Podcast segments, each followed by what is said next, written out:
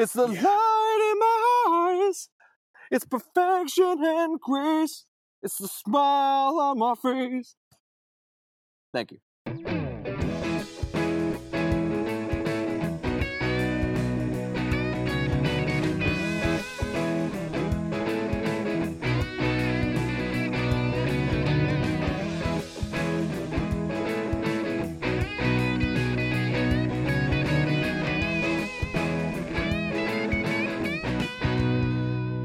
All right, ladies and gentlemen, and everybody in between, welcome back to another exciting edition of Bands, Beers, and Buzzwords. I'm your host, as always, John Peglisodi, coming to you uh, from the Redefining Records recording studio, secret laboratory, uh, experimental location in Costa Mesa, California. I have with me today a very special guest, Mr. Gordon of Double Wonderful. How are you, Gordon?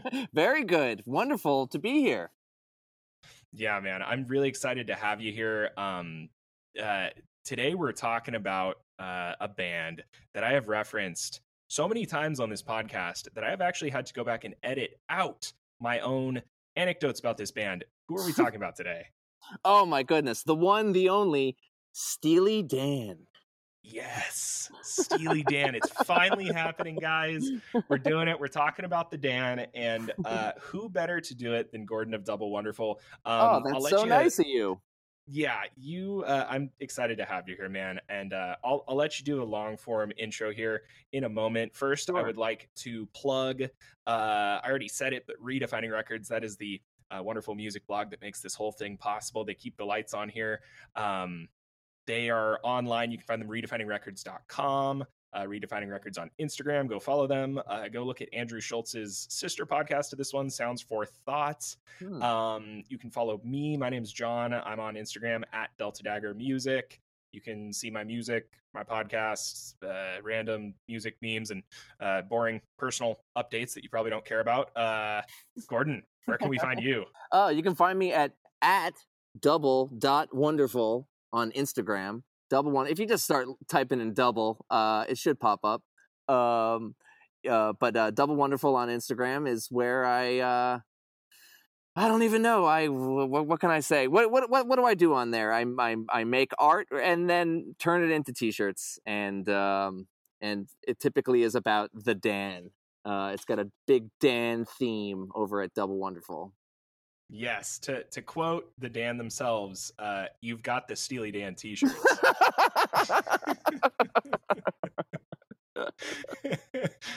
Fuck yeah! Oh yeah. They got the Okay. Steely Dan t-shirt over at doublewonderful.com. But of course, we have to keep that on the on the DL, on the on the down low, right? Um because I'll get in trouble. But uh Yes. That's uh, right. But yeah, you know, uh you know, I've um you know, the uh the culprit always returns to the scene of the crime. I I can't help but uh sing the praises of the Dans, you know, from from the rooftops, uh, especially on podcasts. So I'm so happy to be here uh, and to talk about my favorite band, Steely Dan. Hell yeah! Well, before we do that, Sure. let's talk about music news. Sure.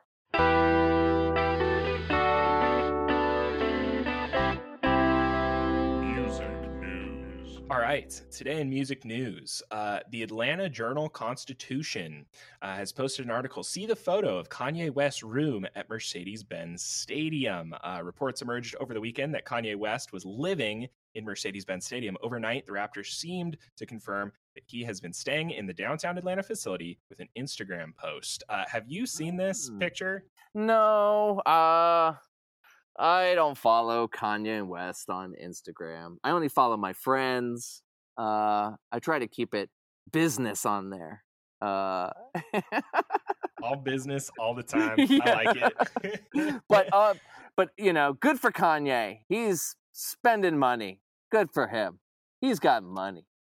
Yeah, he does. And what's funny is, uh, I mean, you hear that he's living in Mercedes Benz Stadium, so you assume he's what rented out several of the boxes or something and he's he's living in there? Now the the picture uh, looks kind of like a jail cell. It's like a random little uh you know cinder block room like off to the side somewhere. It's it's probably about 10 feet by 8 feet and there's like a single uh, dresser and a, a literally a mattress on the floor and he's got like his uh his like weights in the corner and like some pairs of sneakers. It's like if you ever see those posts like you know, men in their 20s will have an apartment like this and see nothing wrong. It's like a Right, you right, know right. an easy chair and a PlayStation. It's like it's like that, but for real. Everybody needs some time away. Uh, you know. Uh just stuck in the K hole again. That's a NOFX uh line. I don't know why I'm referencing them. But um nonetheless, um good good for him. Some people just everybody just needs some time away sometimes, I guess. I mean, they got divorced, right? So the dude's going nuts. He's already Yeah. bipolar. He's he's going nuts. Uh let the guy go nuts. Leave I'm him with it, dude. alone. no. I'm with it, dude. I, I think I think he is like slowly turning into a character in a Steely Dan song. yeah. All right, just keep this dude away from the whiskey and uh, and saxophones, and he'll be all right. You know. All right. Uh, well, I gotta stop you there. I don't know if I'm gonna hit you for one or two for this one. I think it's just gonna be one. Uh, but you've hit our first buzzword of the night. saxophone. Uh, the first buzzword I'm gonna hit you is mention a type of hard liquor. oh, very good, very good. So I knew you'd be hitting either whiskey or Cuervo Gold or something tonight. But of uh, course, but of course. yeah. Uh, so for those of you turning in, tuning in for the first time here, Uh-huh. uh, the buzzwords portion of Bands, Beers, and Buzzwords uh, is a game we play. Uh, basically, I have a bingo card here with 20 buzzwords. These are words, phrases, tropes, and things. Uh, basically, I'm going to be trying to get Gordon to say them throughout our conversation tonight because every time he says one, he has to uh, drink or imbibe uh, whatever you're choosing to do tonight. I have a beer here, uh, Okay. uh, and I will be sipping on it all night as we cool. as we chat. That's perfect. Um, I I invite the audience uh, to crack open a beverage of choice and do the same if you would like to do so safely and responsibly. Of course, don't be like the Dan and uh, drink Scotch whis- whiskey all night long and die behind the wheel. Uh, do not do that. Drink um, responsibly. Hang drink responsibly. Pod Exactly. responsibly. Anyway.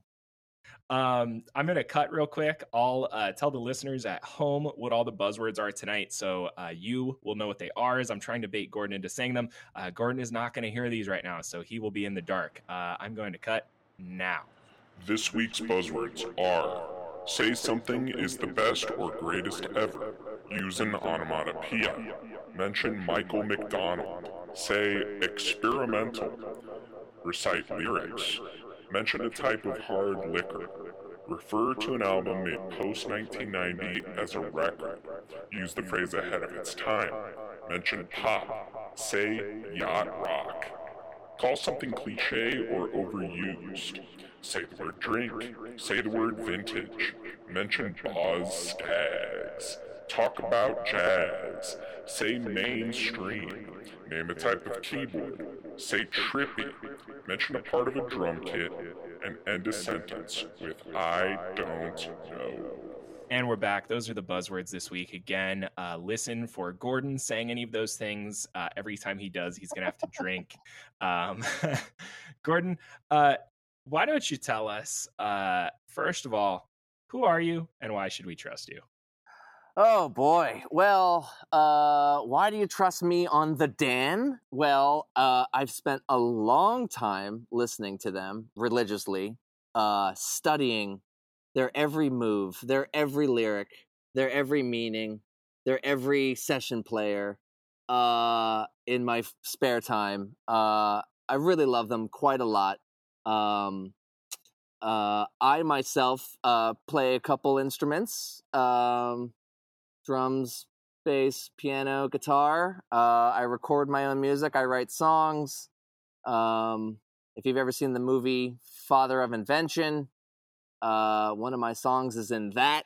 So I mean, if this guy's got a song in a movie, you know, he's definitely knows what he's talking about. Um, So uh, yeah, there's uh, there's that's my claim to fame at least at this moment uh, as far as songwriting goes. But um, anyway, uh, yeah, uh, play music, love music, big fan of the Dan, studied hard. Absolutely, and I, I, was gonna say, I mean, you got a song in a movie, and uh, and you're you're you also mentioned earlier, like uh, when you plugged your Instagram page, you said like just type it in, it'll pop up. Like that's that's pretty legit. All right, that, that's pretty legit. Um, so for a Steely Dan uh, fan slash merch page to just pop up when you type right. it in, right? It's a big deal. You, you're a trusted name in the world of the Dan. Um, is is that what you know me to be? You yes. know, okay. That's yes. that's so nice and wonderful. That's all I've ever wanted is to be an utmost authority on the subject. Uh, I've spent a lot of time watching that Aja documentary over and over again. So, uh, and I even studied up on the song meanings of all the songs on Gaucho tonight. So for tonight, so um, just to be extra sharp on what everybody's what the hell these guys are talking about with these brilliant songs. But anyway, yeah, absolutely, and that's the album tonight. In case uh, the audience has not figured it out, uh, I mean, obviously you saw the title of the episode, but uh, tonight we were talking about uh, Gaucho by. Steely Dan. Um, wow. Such a cool album, dude. Um, why don't you tell us uh, first off, like, like how how did you first get into the Dan? Um, okay. Um, well, uh, my father is a songwriter, uh, musician. Uh, his claim to fame is he wrote a song that Barry Manilow uh, sings. Uh, oh, it's, wow. it's not like it's on like the disc two of Barry Manilow greatest hits. It's called okay. I I Made It Through the Rain. Um, so anyway, my father's a songwriter, and uh, eventually when I got a little bit older, my brothers, you know, I have older brothers, and when they went to college, kind of thing, got into '70s rock, and then you know influenced me um, at a little bit of a younger age uh, to start listening to stuff like Boston and um, you know, um, you know the Doobie Brothers, um, you know. Jesus is just all right with me, sort of, you know, uh, Blackwater, those like disc one of greatest hits of Doobie Brothers kind of thing. Oh yeah. Um, if you know that that uh that that CD um back in the day, I had that, and you know like that that sort of stuff. Boston, big Boston fan, and then um, I think we kind of at one point turned to our dad and we're like, Dad, what what albums should we get? And I think the two things that he mentioned were Minute by Minute by the Doobie Brothers. Ooh and um, and I think uh, the first Steely Dan record, "Can't Buy a Thrill."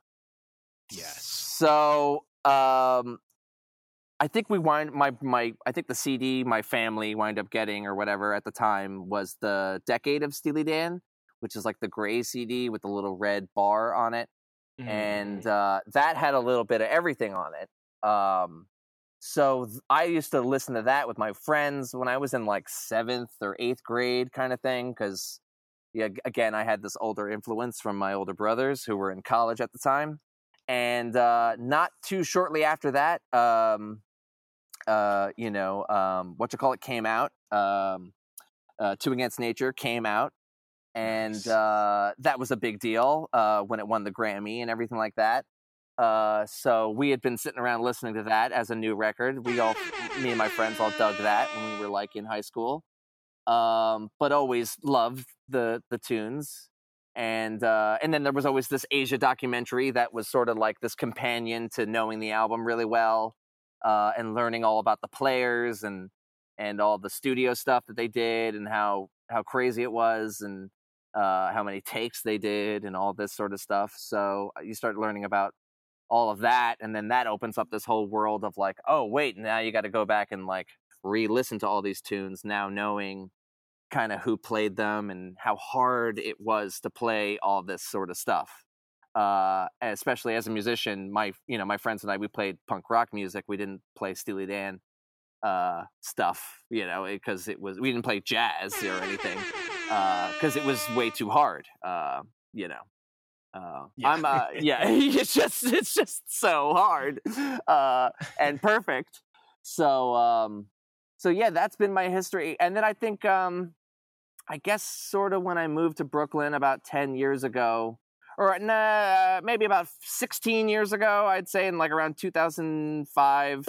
Uh, I kind of just had the epiphany of like there was there's nothing else better than Steely Dan, and uh, I started like playing piano a lot and everything, and learning Steely Dan songs and learning Kid Charlemagne on the piano and stuff, and um, yes, and just getting into just learning how crazy the chords were, and uh, learning about like the Mu major thing, which is the the fancy Steely Dan chord.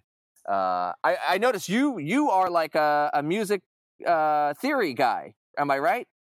Uh, l- yeah, a little bit. I would say compared to like Donald Fagen, no, but Okay. uh, well, yeah, a little they bit. they aren't they aren't too nuts. That's the whole thing is that they're sort of self taught. I think, as far as I know. I mean, I'm I'm sure they learned a little something along the way, but um, that's sort of like they didn't know how to write music. I know that.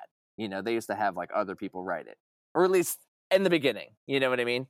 But uh, I was gonna say you you're a big theory guy. I, I listened to the Beatles podcast and heard you say all sorts of stuff about theory. I'm self taught, so I'm I'm not a theory guy, but I certainly have an ear for stuff that uh, you know uh, is complicated and sounds pretty or whatever it is.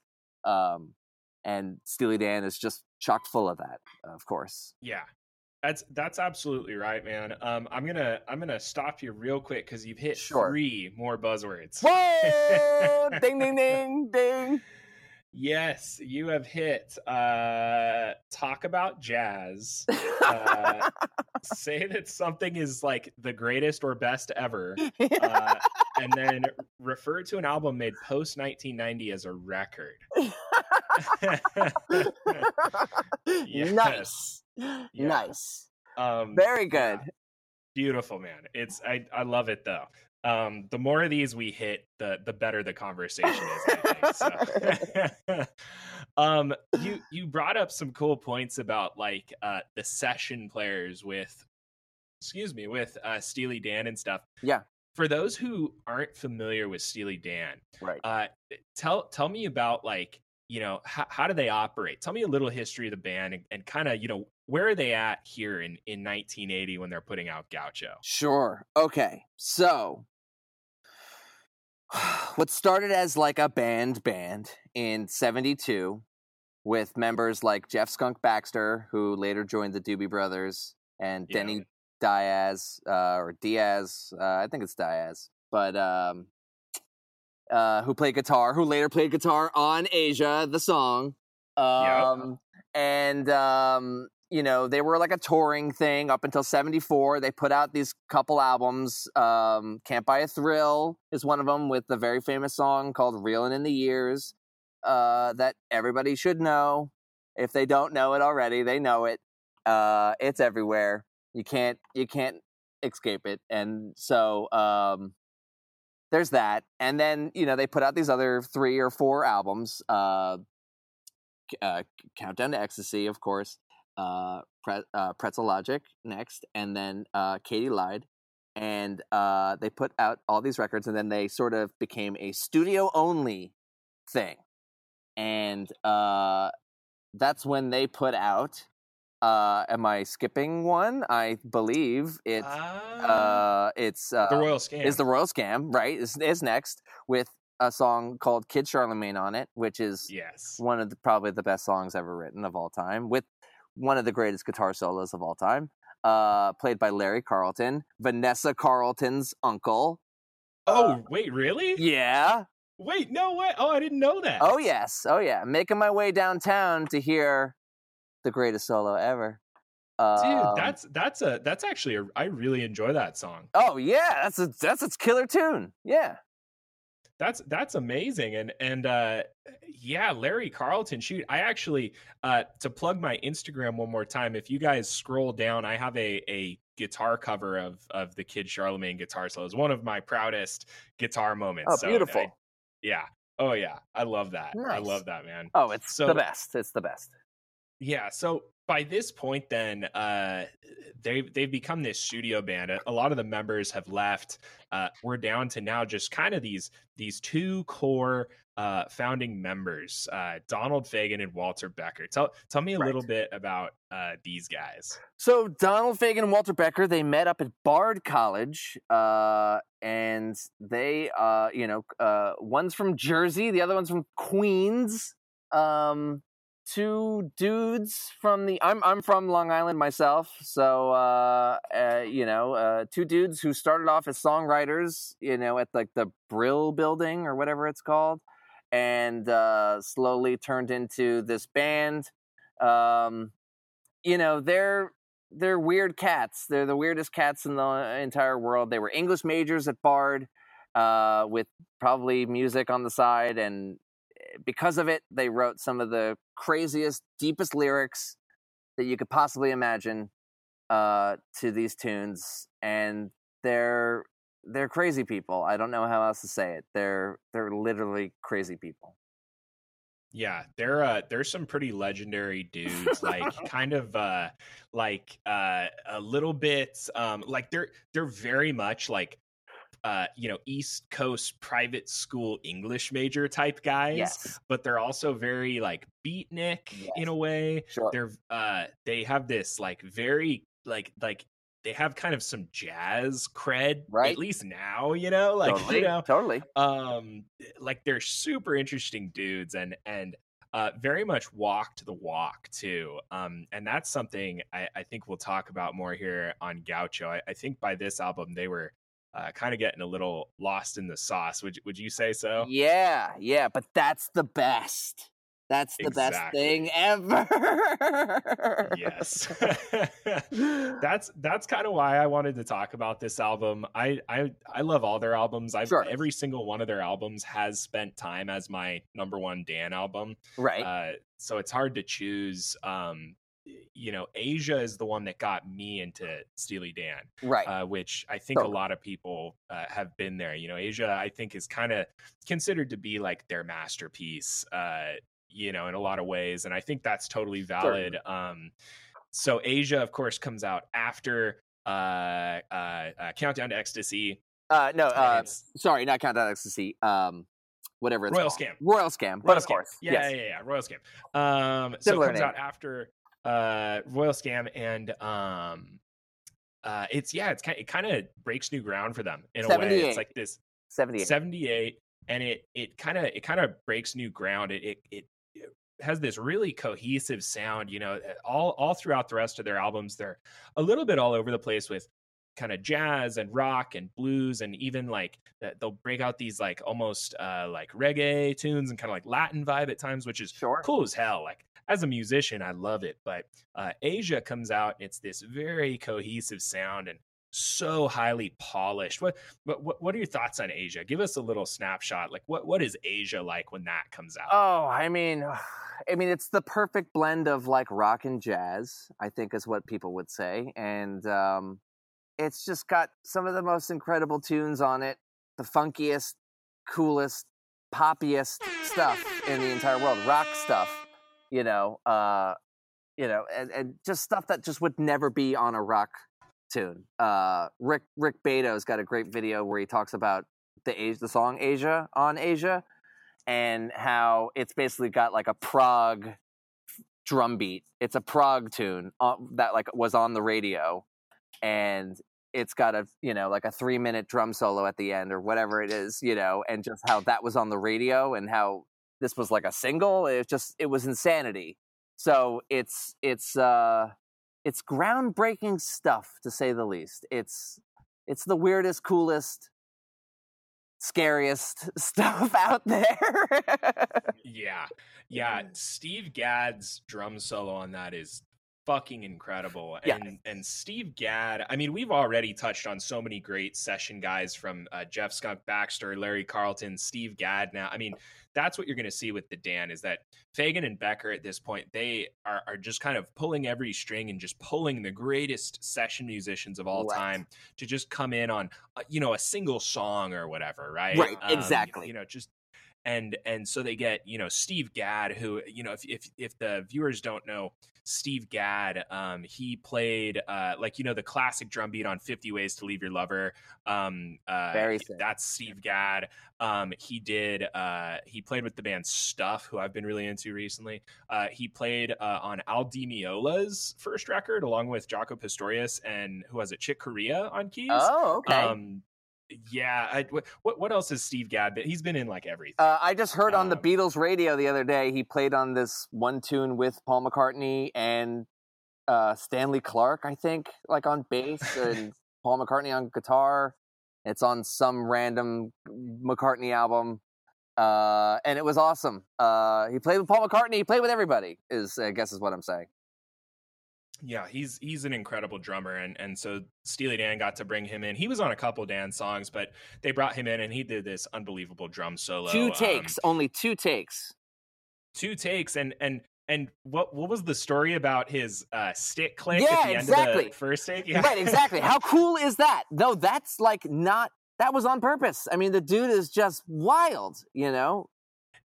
Yeah, because it was it was what like Fagen heard him do that. I, if you guys are listening to the song, you'll hear after one of his drum fills, he ends it with you know instead of I think he's doing like a triplet thing, and instead of ending it on a snare or what have you, he he clicks his sticks together. Yeah. And I guess Fagen heard him do that and said, "Oh, Steve, you got to run it back, man. I, I heard that. I heard you fuck up." Like he thought, oh, he was going to hit his snare and he hit his own stick. Like he thought it was a fuck up. Sure. And so Steve Gadd goes, "Yeah, I'll do it again." He plays it note for note and ends it with the stick. Like, Damn, so cool.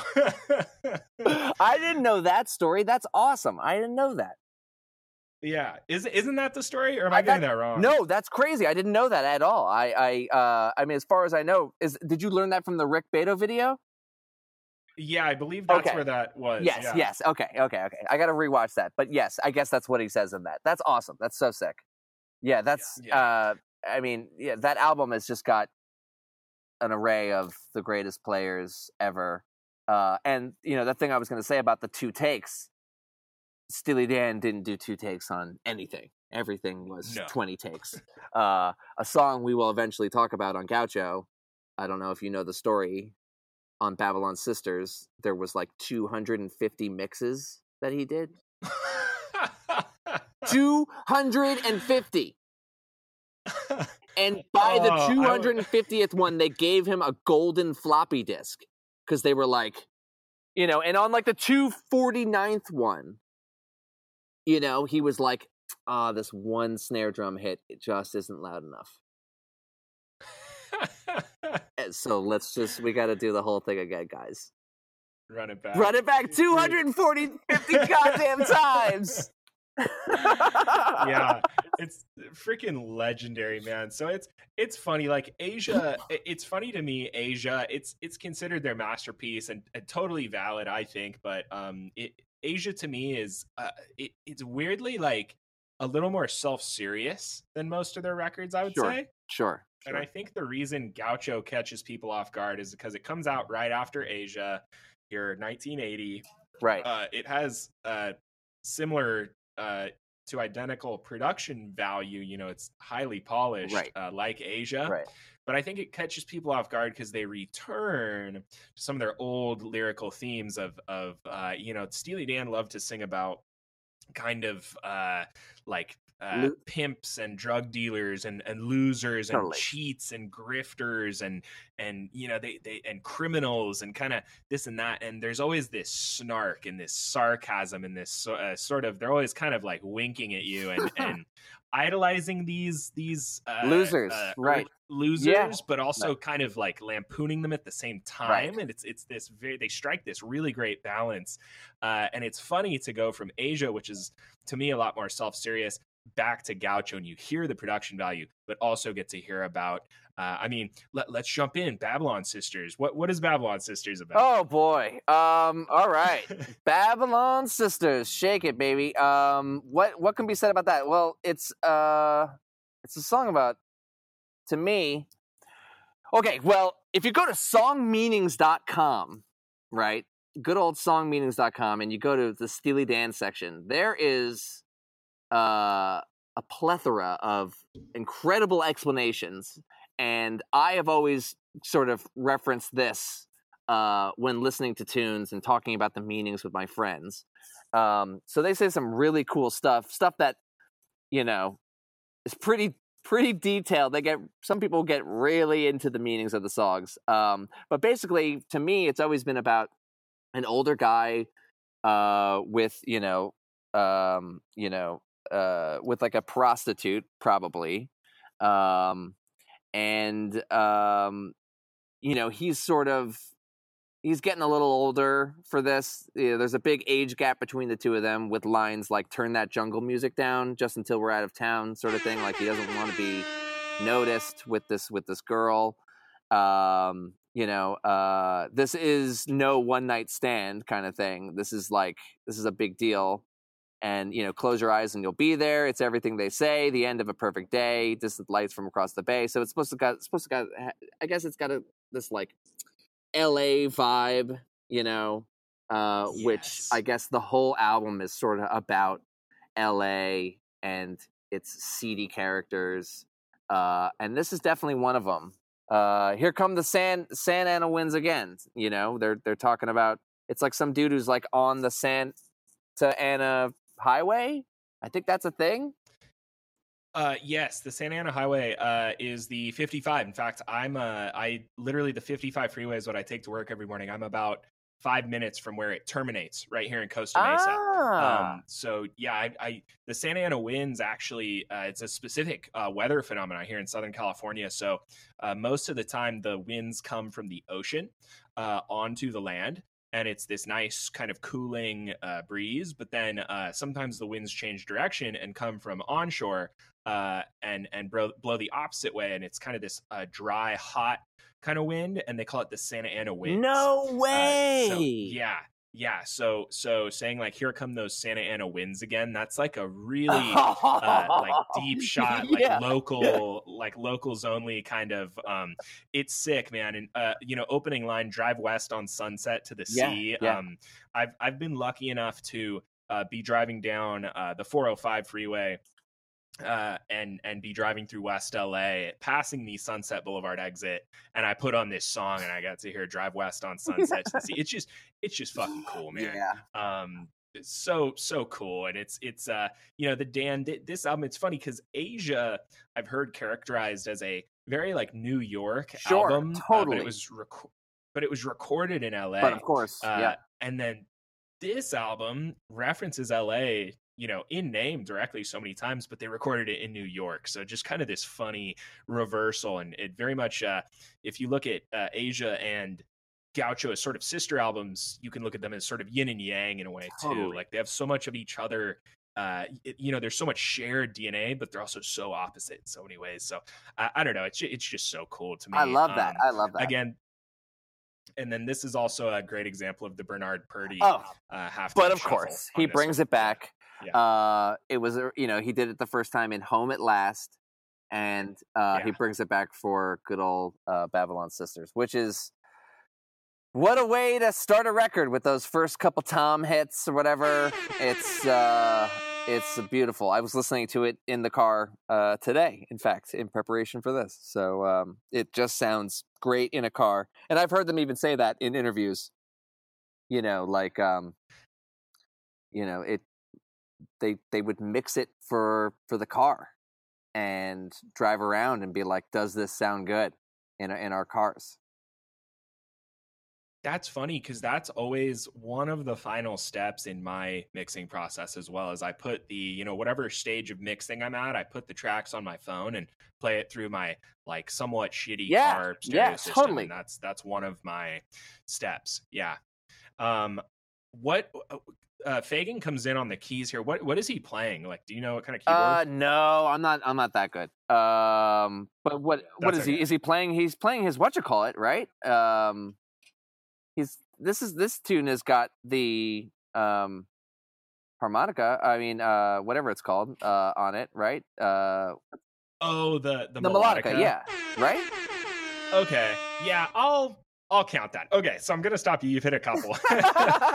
um, drink up, everybody. Uh, drink up. That's right. In fact, that's actually one more. Say the word drink is one. Oh, so I'll, I'll give go. you one for that. drink again. Okay. drink again. Um, so say the word drink, uh, recite lyrics, mention pop, uh, mention a part of a drum kit, and name a type of keyboard. I'm, I'm gonna say melodica counts because it Oh, has a. oh, what a what what was he playing on it? I believe he was playing a Rhodes. If I A very Rhodes, good, very go, good. That's what you were getting at. I get it now. I get it. Yeah, now. yeah.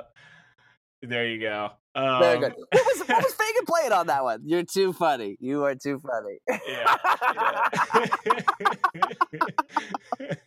I was like, wait, is there some but- special thing I don't know? Right. Uh, no, it's, no. It's, it's just his Rhodes. right, Yeah.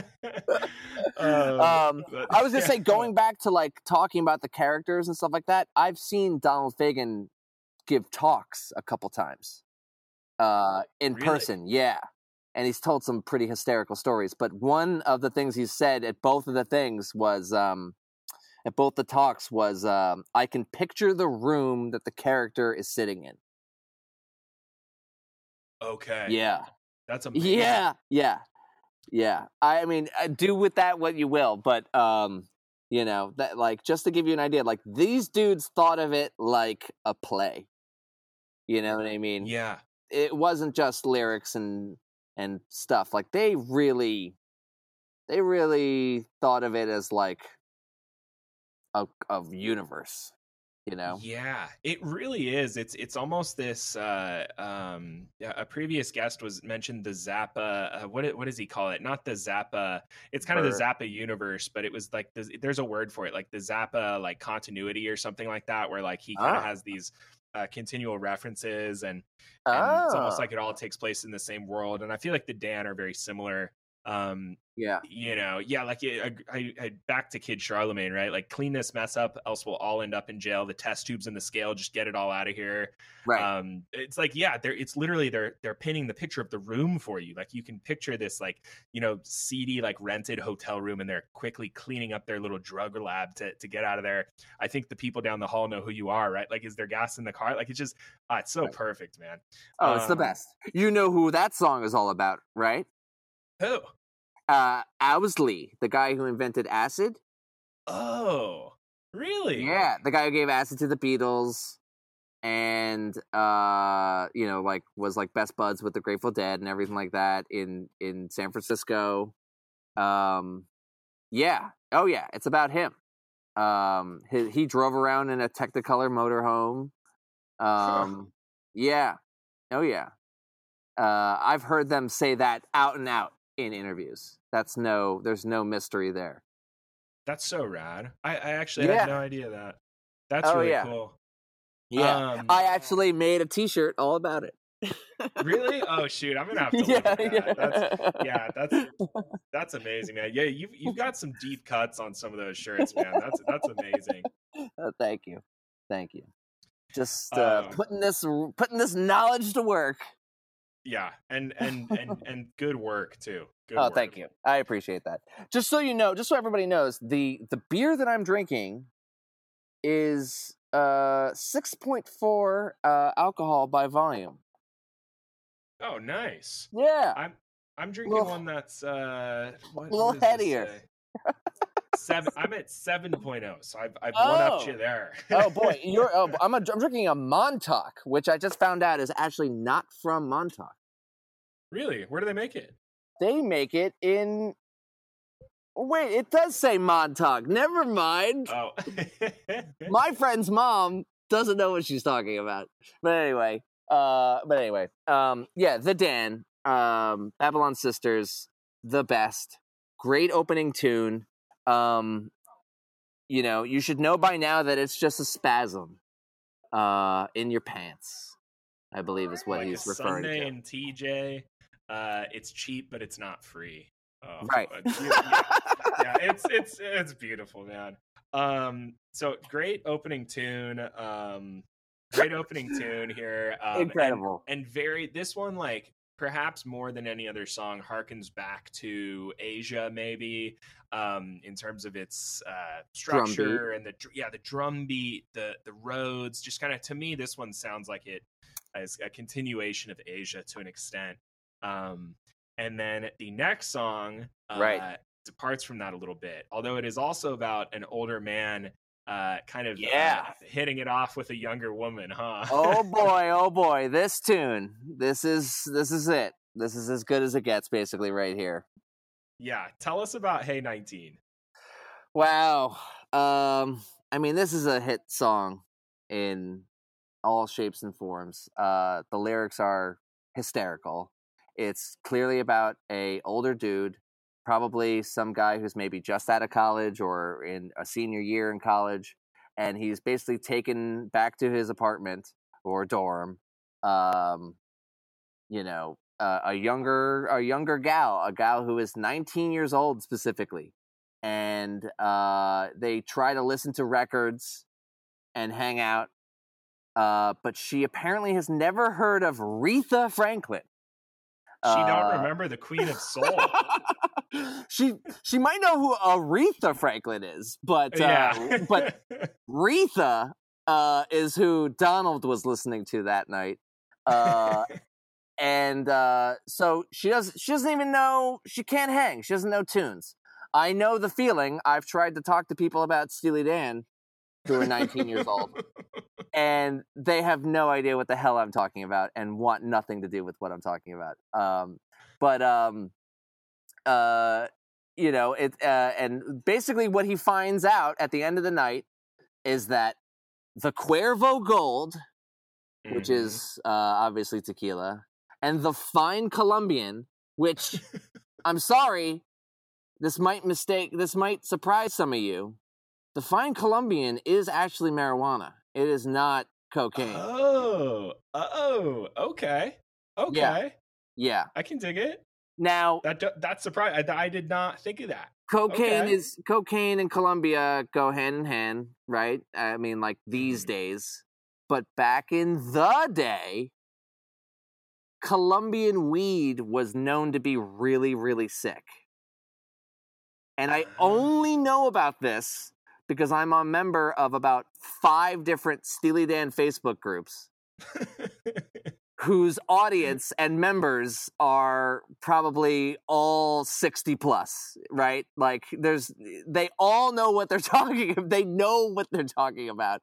They were there, they smoked the fine Colombian, they know what the fine Colombian is. So, um I even found a t-shirt the other day from the 70s that had like Colombian is the best and it had a big uh, weed leaf on it. So just to like double quadruple and I'll e, and even on and right here I will I will say it on songmeanings.com the Colombian they referred to in the song was actually about marijuana not cocaine as popularly believed uh, back in the 60s and 70s most cocaine most cocaine still came from Peru while a hell of a lot of marijuana came from Colombia it wasn't until the mid 80s that Colombians became known for cocaine at least in the United States that's when Scarface came out that's when people started saying that's when people started associating cocaine with Colombia. That's fascinating. Yes. I, I had no idea, man. Oh, See, Oh, yeah. This this is why this is why I brought you on the program, man. This is this is why you're here. This is you were you were you're proving who are you and why should we trust you? This is why. Right I am here. I am a member of five different Facebook groups. That's why you should trust me. Hey, good enough for me, man. That's awesome.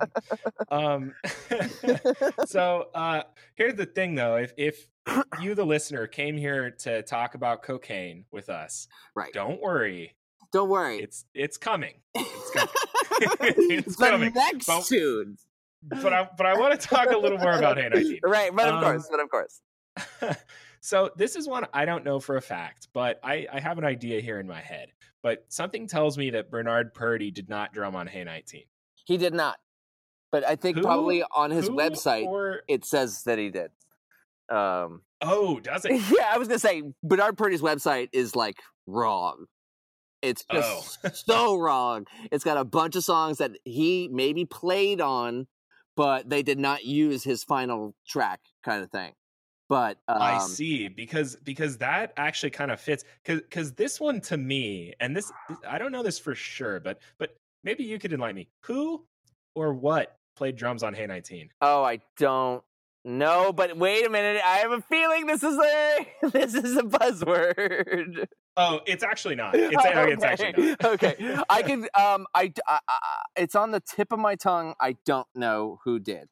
Uh. I don't know Um, if it's somebody super famous or not. Do you know? Is that why you're asking?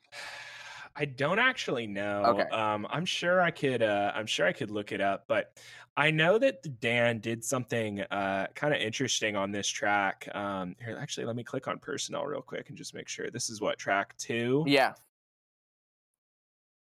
Yeah, I'm not Oh, Rick. Rick Marotta. drum- Oh, did Rick Marotta? Oh, he did. Okay, Rick Marotta played track Yeah. on, on drum too. Yeah. Okay, okay. Never mind. I And was uh, Steve Gadd played percussion. and he played. Yeah, that's right. Actually, shit. Good there old. you go. Yeah. Good old. uh Yeah. Rick Marotta. Rick Marotta. There you go. Um, that's actually so funny because uh, for some reason this one struck me as a Wendell track, but I guess it wasn't. Uh, but of course, well, we should talk about Wendell, right? Yeah, let's talk about Wendell. Who, who, or or what is Wendell? Oh boy. All right. So, uh Steely Dan, the perfectionists that they are, wanted before it existed uh something that could quantize live drums in the studio. Uh Yeah. they got the best session players in the world and they still still weren't uh happy with it. So they brought in a computer for uh 150 grand uh, Roger Nichols, their engineer, basically said, "I can do that." Uh, in nineteen fucking seventy nine, was like, "Yeah, yeah, just just give me one hundred fifty thousand dollars," and basically came back with a supercomputer that could quantize live drums in real time. Uh, or whatever the hell it was. Like you know, basically instead of you know, it it wasn't a drum machine. It was Pro Tools before Pro Tools, which is just oh shit. Okay. insane. It So also so- was a drum machine too, though. Okay. Okay. Because I was going to say this. The reason I brought it up is because this track felt so perfect in terms of the beat that I see. I thought Wendell was just a drum machine. I didn't even pick up on the quantizing part. That's Oh. actually fucking revolutionary. No, that's why That's it's incredible. exactly. That's why it's revolutionary. Yeah. That's why it's really Oh. insane. It quantized. I thought it was just like a. in nineteen fucking seventy nine in in nineteen eighty. Yeah, no, no, no. Uh, but it might. Maybe I'm totally wrong, and I've just listened to too many. Oh, it was this. Oh, it was this. Instead of actually hearing from Donald Fagen himself, but um, as far as I know, it quantized live drums, and that's why this record is literally perfect. And then uh, they improved upon it for the Nightfly, and the Wendell Two is on that. And uh, The Wendell 2, yeah. bro. I didn't even know there was a Wendell oh 2. yeah. Oh wait. So wait, do you like the Nightfly? Do you know the Nightfly album? Yes. Okay. The Nightfly is fucking sick. Oh, In yeah, fact, yeah. I just sent it to uh I, I do a thing for redefining records. If you guys are listening, you should follow redefining records because every Wednesday we do a uh, a uh, song and a selfie. So everybody who's sort of affiliated with redefining records sends Andrew, our fearless leader, a selfie wherever we are at that moment. We send a selfie and whatever song we're kind of listening to that day. And this last week, I sent him uh, IGY Oh, with beautiful. the little the, the little caveat of you know you, before you listen to this one you need to go find the nicest speakers you can find or the nicest headset whatever Yeah. the nicest fucking thing you can Yeah. find and then listen to it like this Right. is this is like maybe the greatest uh mix that you will ever hear Right. so Well, you yeah. know, Oh, yeah. the uh, a little funny thing back in the day is when you would buy your stereo system, it would come with a copy of Aja. that's incredible Yeah. Literally, like at PC Richards or whatever these places are, you know what I mean? When you would buy your stereo system, it was like tradition for them to give you a copy of Aja just so that you could tune your stereo to the most perfectly recorded thing on the friggin' planet. that's incredible man Yeah. Uh, what what a what a great bring it back man bring that back I know, right? I, I say I say if you buy a, a new pair of headphones or a new speaker, they should give you like a like a digital download code to like a lossless wave file of uh, either Aja or like the Nightfly, like you know. Right. yes. Yes. yeah, yeah, Beautiful. That's, that's brilliant. incredible, man. I know. How crazy is Uh, that? Old. I mean, how awesome. Anyway, that's that's awesome, man. but um, Um, but yeah, so Hey 19, obviously one of their big hits. This was one of the ones I knew before I like got into Steely Dan. Exactly. Um, yeah, this this was one. Um, and so great song. I mean, super great vibe to it. Um, really fun one. the best thing was when Walter Becker was still alive. Uh, when they play this song live, um, when it gets to the just before the Cuervo Gold part, everybody, the you know, the band would kind of break it down, and Walter would talk. And you can find videos of this all over YouTube of like Walter's spiels, and these were like the best, some of the best moments of going to Steely Dan shows back in the day before he died. You know, like he would always he'd like complain about stuff. He would just say the funniest shit because he clearly was the funniest dude ever, the funniest dude Yeah. ever, and probably was it probably is a, was was and is a lot more fun to hang out with than Donald Fagen, but um, uh, at least that's what I've sort of gathered. Um, but the whole thing was he would break it down and then he would be like, and and what what's everybody drinking out there? What's everybody drinking out there? And then it would go, Quad the Cuervo Gold, and everybody would, would the band would go into it. It was like it was so much fun. It was so much fun. And there's there's one from Australia, uh, from an Australian show where he makes fun of Australians the entire time. you should check that out. I'm gonna have to look at that, man. I um, there's a. Uh, have you seen the the video of them where they're uh, it, it's like they're promoting the uh, Everything Must Go album, Sure. and they're like in the taxi Sure. cab in Vegas. Sure. You've seen that? Sure, of course, of course. so you you understand that that's a parody of Taxi Cab Confessions, a show that was Right, right, popular, right. and they got the same woman to do it. Oh, that was the. Li- oh, I didn't realize that was the lady. That's the it. lady from Taxi Cab Confessions too. Yes, Oh, which was popular on. HBO, an HBO show, uh, where people would talk, where she would ask them like sex questions and stuff like that. So the the joke was it was Steely Dan in the back of the thing, picking everybody up. And most of the people were just drunk people on the strip of Las Vegas who like barely knew who Steely Dan was.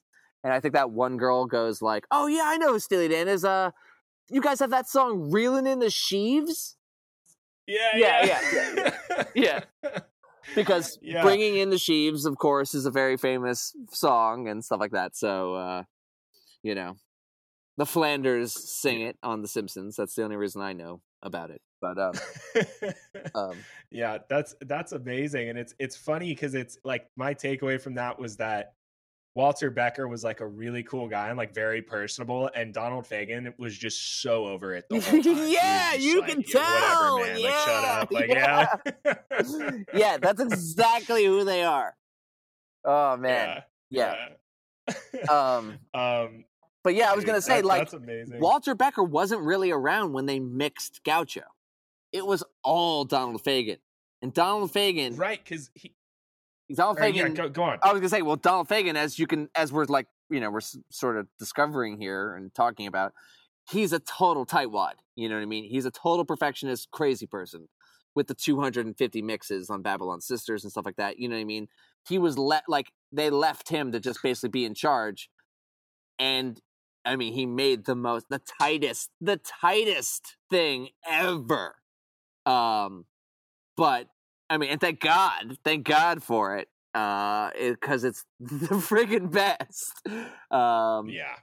Lost in the sauce. Yeah. So so speaking of lost in the sauce then and this is a great segue. Why was uh uh Walter Becker not present? As far as I know, and I, this is just something I heard from a guy when I worked in a bookstore and he used to talk about Steely Dan with like these like record collector c- collector kind of guys. Um, I heard some story about some girl OD'd in Walter Ba- Walter Becker's apartment. Yeah. Right? Isn't that what it Yeah. is?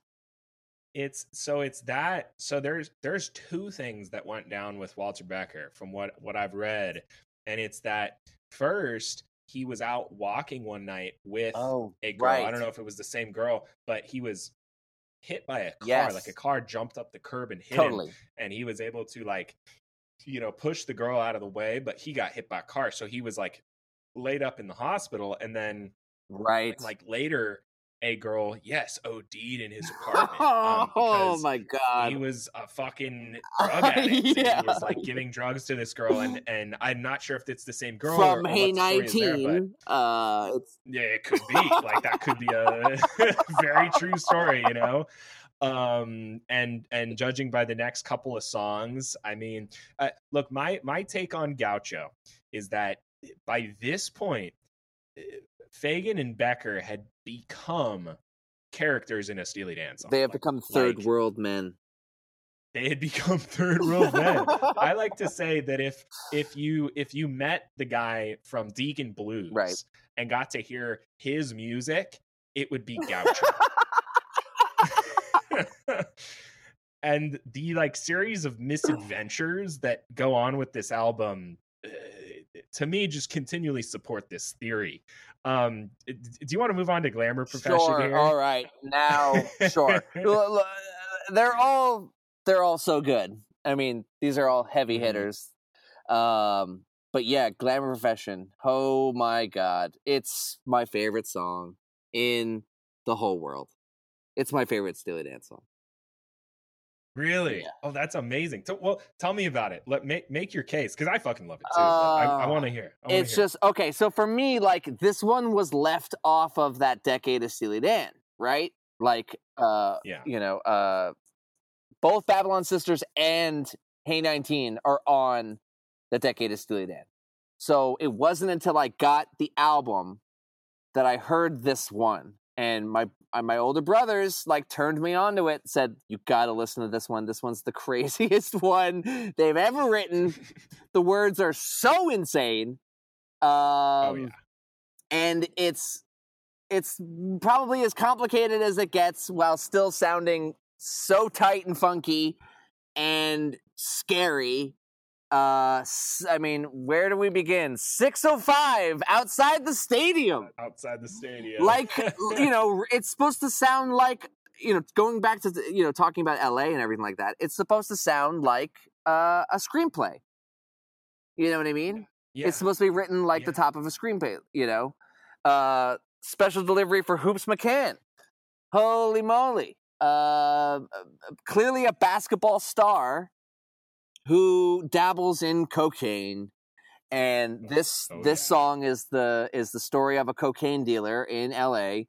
going from famous person to famous person, uh, dealing cocaine and uh and and having a great time um eating dumplings and um and you know it just describes all these these crazy people who who they who they who he sells cocaine to for instance this this guy hoops mccann uh who is a basketball player um who apparently is supposed to be like a reference to doc ellis yeah, yeah, that yeah. It's like a real guy. who's a real guy, and then the the other one, um, who's the other guy? There's another. Uh,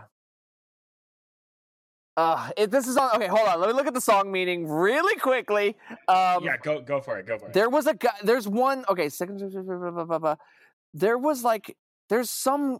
I've seen somebody write a whole thing about a football player that they are like hiding the identity of, who was like a guy who got arrested for cocaine Oh.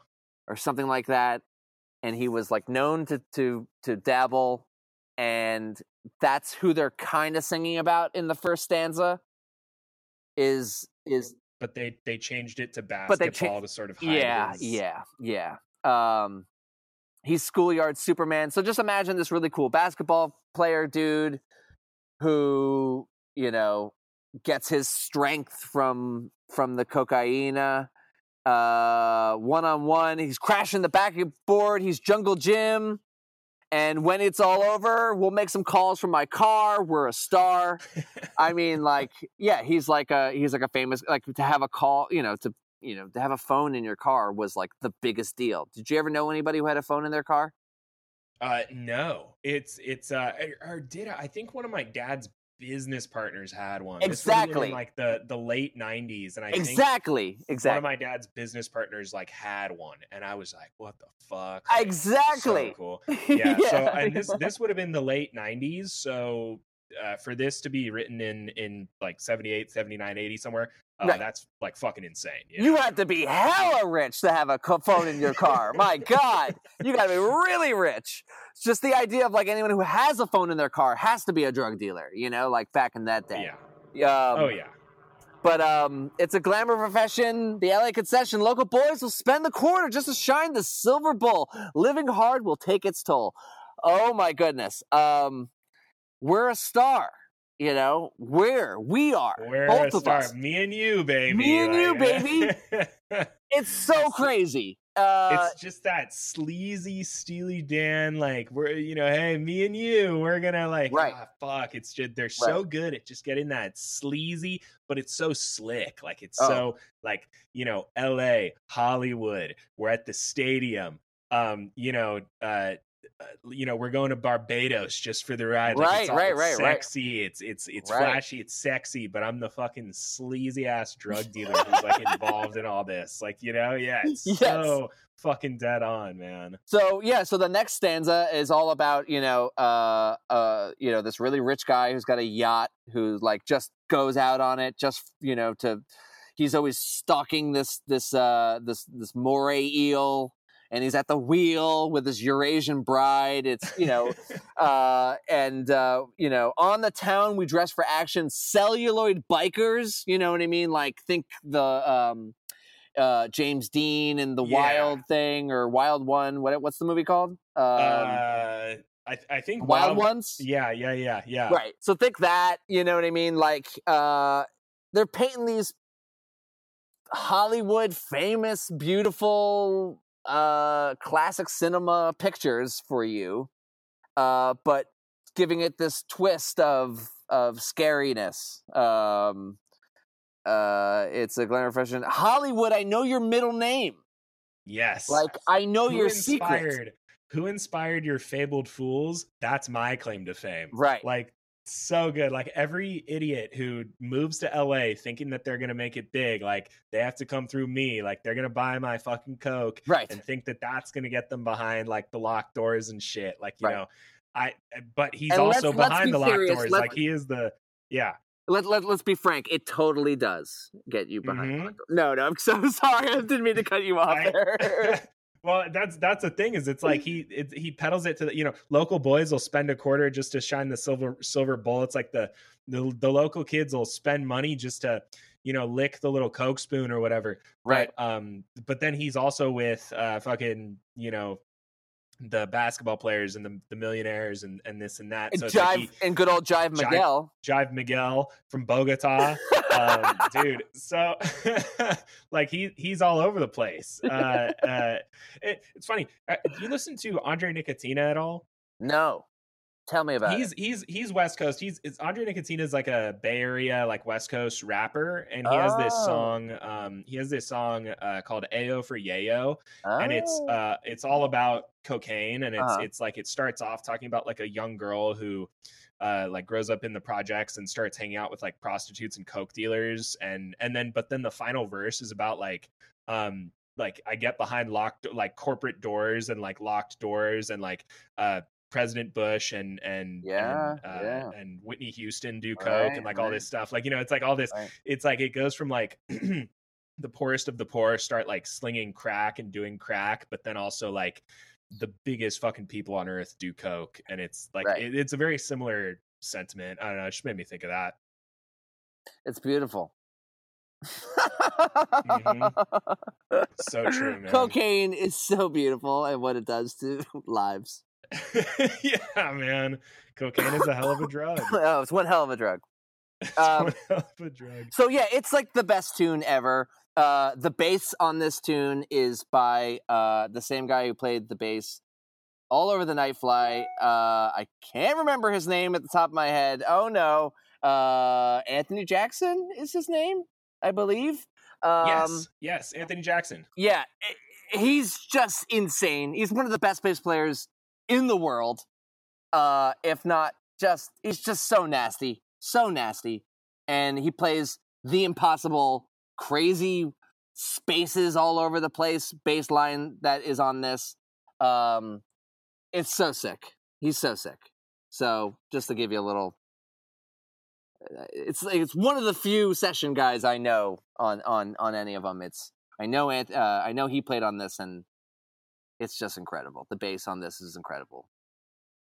Yeah, there there's a great bass line on this song that uh it it fills in the spaces with the kind of synth line and stuff too. So good.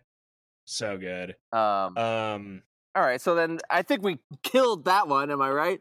oh yeah, I think we did. I, I think it's time to move on to the title track. Good old title track. Oh boy, where do we start with this one?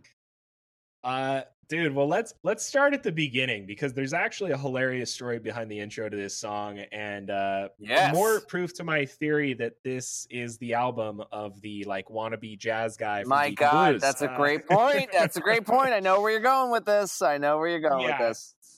So what, what what is the, the the there is some controversy over the intro to this song. So what Right. tell me about it here. All right. Well, apparently, some might say, not me though, because I live by the theory of you cannot copyright a vibe. Okay. Yeah. I'm just gonna Yeah. I'm just gonna go out and say, hey, I don't think you can copyright a vibe.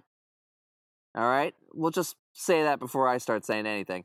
Um apparently Donald Fagen vibed out a little too hard on the Keith Jarrett song uh Yeah. when writing Gaucho. Uh and you know that you're living yours, I believe is the song. Mm-hmm. Mm-hmm. And uh, if you listen to the two, yes, it certainly does sound like Gaucho. It sounds a shitload like Gaucho, it really especially when that saxophone comes in too. Yes, My like that goodness. is the worst, like most offensive part of it. It's like, ooh, okay, okay. I mean, it all right, sounds like, just like it. Yes, yeah, but here I'll tell you, I'm somebody who's a songwriter. And let's just say maybe once upon a time I wrote a song that sounded quite a lot like Peg. and I and a band played that song all over the place, and people loved it. People liked it. They loved it. What am I saying? No, I'm kidding. Uh, no, you know, it was like our hit tune, and uh, but it was fair game in my mind because I didn't sing. You know, um, I didn't sing Peg over it or whatever. I didn't sing, um, you know, I seen your picture, your name and lights above it or whatever, you know. Uh, I made up my own melody to something that had a ding, ding, ding kind of vibe. Uh, yeah, So I don't think that it is unfair. So basically, long story short, they got sued by Keith Jarrett. Steely Dan got sued by Keith Jarrett for having a song that sounded a little too much like a Keith Jarrett song uh, from a couple years earlier. I think that song's from like 73, and they eventually, you know, eight, seven years later, made a song that sounded like it. But I don't think that that's really fair. I don't think that that's, uh, you know, I think. Uh, I think Keith Jarrett's a little intense from what I've heard. You know, if you like sneeze at a Keith Jarrett show, he'll like walk off stage. So oh fuck, you, you know what I mean? Like if you cough or something, like he's like, "That's it, fuck you, fuck you, audience." So uh, I I think he's probably the most intense guy ever. So of course they probably settled. I know they paid him like a million dollars, and Oof. and at the time, which you know, I think in like eighty whatever, that must have been a lot. And um, they had to change the songwriting credit. yeah, he's credited on that song now, huh? What the fuck? Yeah, Not cool. crazy. I don't know. It's like the I wrote that little song that sounded like Peg. If I had to put Donald Fagen and Walter Becker on there, like, I mean, that'd be really cool. It'd actually be really that'd be the coolest shit ever. What am I saying? No, no, no. I mean, that would be really sick. But let's say it was a hit song for me, I'd be like, no, fuck you guys. Like, you can't copyright a vibe. Like, what the fuck? yeah. You know? Um, somewhat related. I I asked one of my. Did I put this into music news recently? I feel like I put this. Uh, I think one of my recent episodes I did a music news where, like, I don't know if you heard, but like Olivia Rodrigo was getting like uh some some criticism because one of her songs sounded like "Pump It Up" by Elvis Costello. Have you heard about Oh. this? No, I haven't heard about it. One of one of her like big hit songs is being criticized as like sounding too much like "Pump It Up" by Elvis Costello. And I listen to it, and there's like a guitar riff that kind of does this descending like it kind of sounds like it. Okay. But then like Elvis Elvis Costello himself came out and was like, "Fuck you guys! Like she can play that. She can play it, man. It's rock and roll. Shit's Yeah. gonna sound similar. Let her fucking be." I was like, "Good for you, Elvis Costello. Hell yeah, man. What's Hell yeah!" the- Like the classic thing about the guy who uh Fogerty, right? Didn't he get sued by his record company for sounding too much like himself? Oh, what? Yeah, yeah, yeah. John Fogerty? Wait, oh, I didn't hear about Oh this. yeah, yeah, No. yeah. So he had a song from like that sounded just a little bit like a Creedence tune. Right? He's in Creedence. Oh. He's in Creedence, right? Yeah, Okay, all right. yeah, he, yeah. All right, yeah, he had a song that sounded just a little too much like a Creedence tune, according to like. so, so that a Fogerty solo tune Yeah. sounded too much like a Creedence. oh, come the fuck on! I know, and they sued. They tr- they tried to sue him, but the, he won. He wound up winning in that case. So Yeah, if that's not setting a precedent, you know what I mean? It's sort of like you can't copyright a vibe, dude. You can't. That's not fair. Like that that that eliminates all songs. What are you talking about?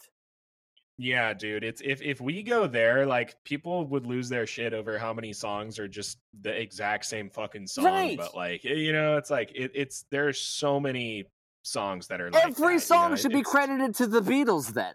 You know what I mean? Like like Well, but then the Beatles should credit every song to Chuck right, Berry. exactly. Like you know, Right, no, exactly. we, but we could do this I ad know, I infinitum. know. No, like, you're right. You know, But like, you know, Yeah, like uh like uh the Deftones would have to credit yeah, the Beatles, like whether they know it or Mhm. not. You know what I mean? Like, um, I, you know, I'm just like, I don't even know why I said the Deftones.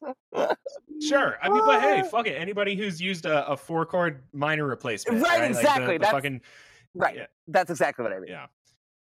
Um, But anyway. But anyways, so okay, so that's the intro to Gaucho. Oh yeah, so that's just the Okay. intro. that's the intro. Um, um, uh, dude, just when I say, "Boy, we can't miss," Ooh. son, you are golden. Then you do this. Oh man. Oh. So I. So what's going on in this song? Oh well, I I never knew what the hell this was. I thought this was a a wife talking to a husband about bringing home a friend that they shouldn't have brought home or whatever. Oh, like like the messy like college friend who's still single. He's like the, the bachelor guy. Like, But no, oh no, this is a Oh, song no. about Hollywood, baby. Mhm. and about the fact that some people, even though they might like the same sex as they are uh, sexually, um, they're not allowed to discuss this because of their image, their public image. And uh, this song just might be about a manager talking to his client, talking to their client about the idea that this person has brought a lover, obviously, uh, you know, like a bisexual lover, uh, some sort of lover that they shouldn't be bringing to some sort of gig or affair, whatever it is. And this person has got to go. This person cannot be Mhm. around. No, they cannot sleep in the car. Uh, no, you know, you, you know, uh, you could drive them near the free, drop them off near the freeway, as far as I'm concerned, and try again tomorrow. You're right. Like, get get this person the fuck out of here.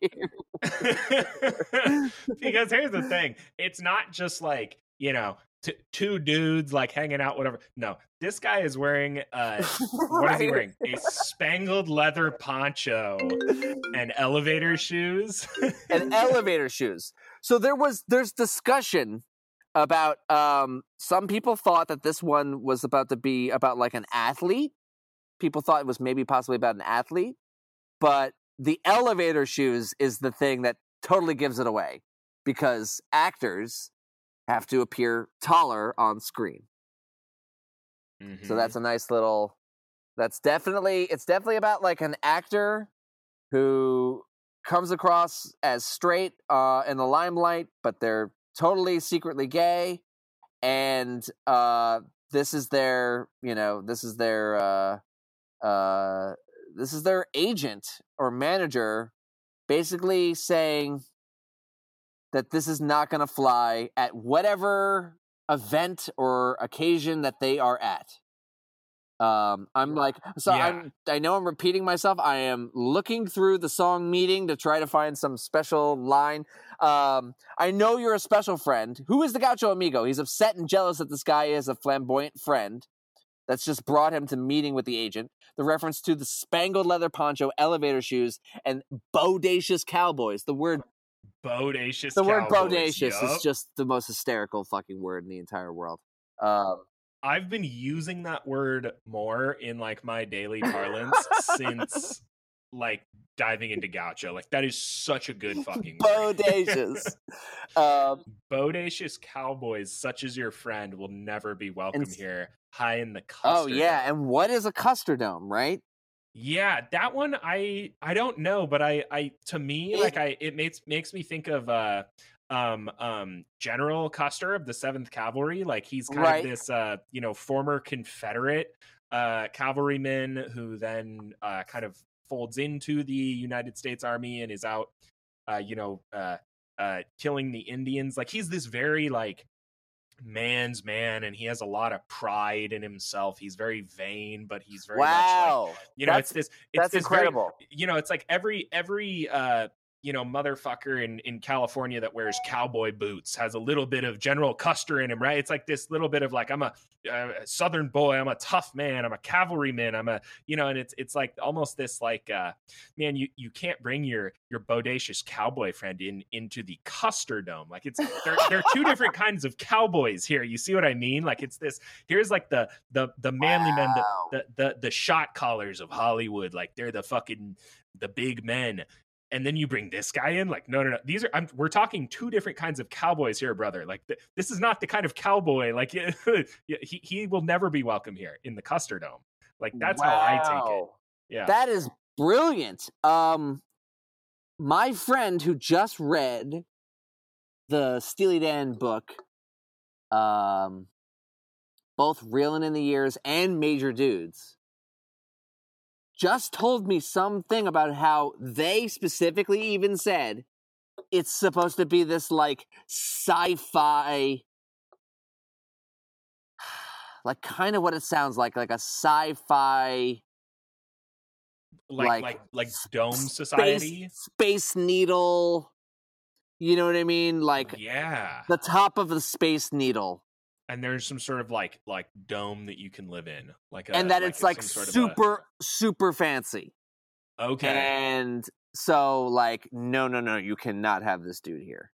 But it's almost like it's almost like sci it's like a space needle fancy corporate hotel place of business slash leisure as my friend who i just texted in the last two seconds just told me.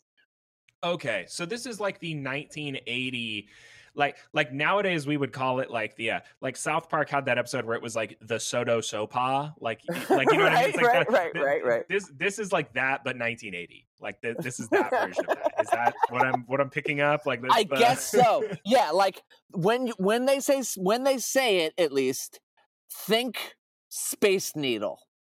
yeah Okay, that's the best I got. The best I got. Um, but I love the Custer thing. That's really cool. I mean, that's what I was taking. Is it's like I mean, and like who's to say you're not manly right? man, me, manly man, cowboy. Like that's like General Custer, like killing the Indians. He was a Confederate good old boy. He was uh, this and that, and he was that kind of cowboy. But then there's like the These- like gay these bodacious- cowboy, bodacious the, ones. Yeah, the bodacious cow. It's like it's like when I said cowboy. Th- That's not the kind of cowboy I meant. It's like you can almost imagine the manager being like, "Yeah, it's it's like a cowboy vibe in there. You know, it's like cowboys. It's like, oh no no no, not this kind of cowboy, not that kind of cowboy. you know what I mean? It's like, yeah, it's totally. almost like it's almost like yeah man we're, we're gonna go meet with a bunch of like construction workers and then it's like village people construction worker you're like Right, oh right, right, no no no not that not like that like totally. No, that's that's brilliant. And who's to say who's to say you're not right? Who's to say you're not right? And that's that's that's the best part of these damn songs is that we can talk about these things for eons and eons for an hour and 17 minutes at least. Yeah, at very least. well, we still got half the album here. Amazing. Okay. Let's okay. Uh dude, So- let's let's yeah, yeah, yeah. Finishing Gaucho- thoughts on, on Gaucho, yeah. Incredible tune, incredible song on piano. Uh, just, just great, just the best. No wonder they named the damn album after it. It's, it's sick. Um, it's one that you'll maybe not freak out over immediately, but eventually you'll realize just how tight and nice it is. Um, I only just started appreciating, for instance, so I, I this album I went through a huge Gaucho kick, uh, kind of, uh, well, I guess last summer is when I really went through a Gaucho kick, but it's been coming back to me, and then I've been listening to it a ton this week in preparation for the episode, and um, only now am I starting to appreciate Walter Becker's guitar solo on kind of Oh. the outro.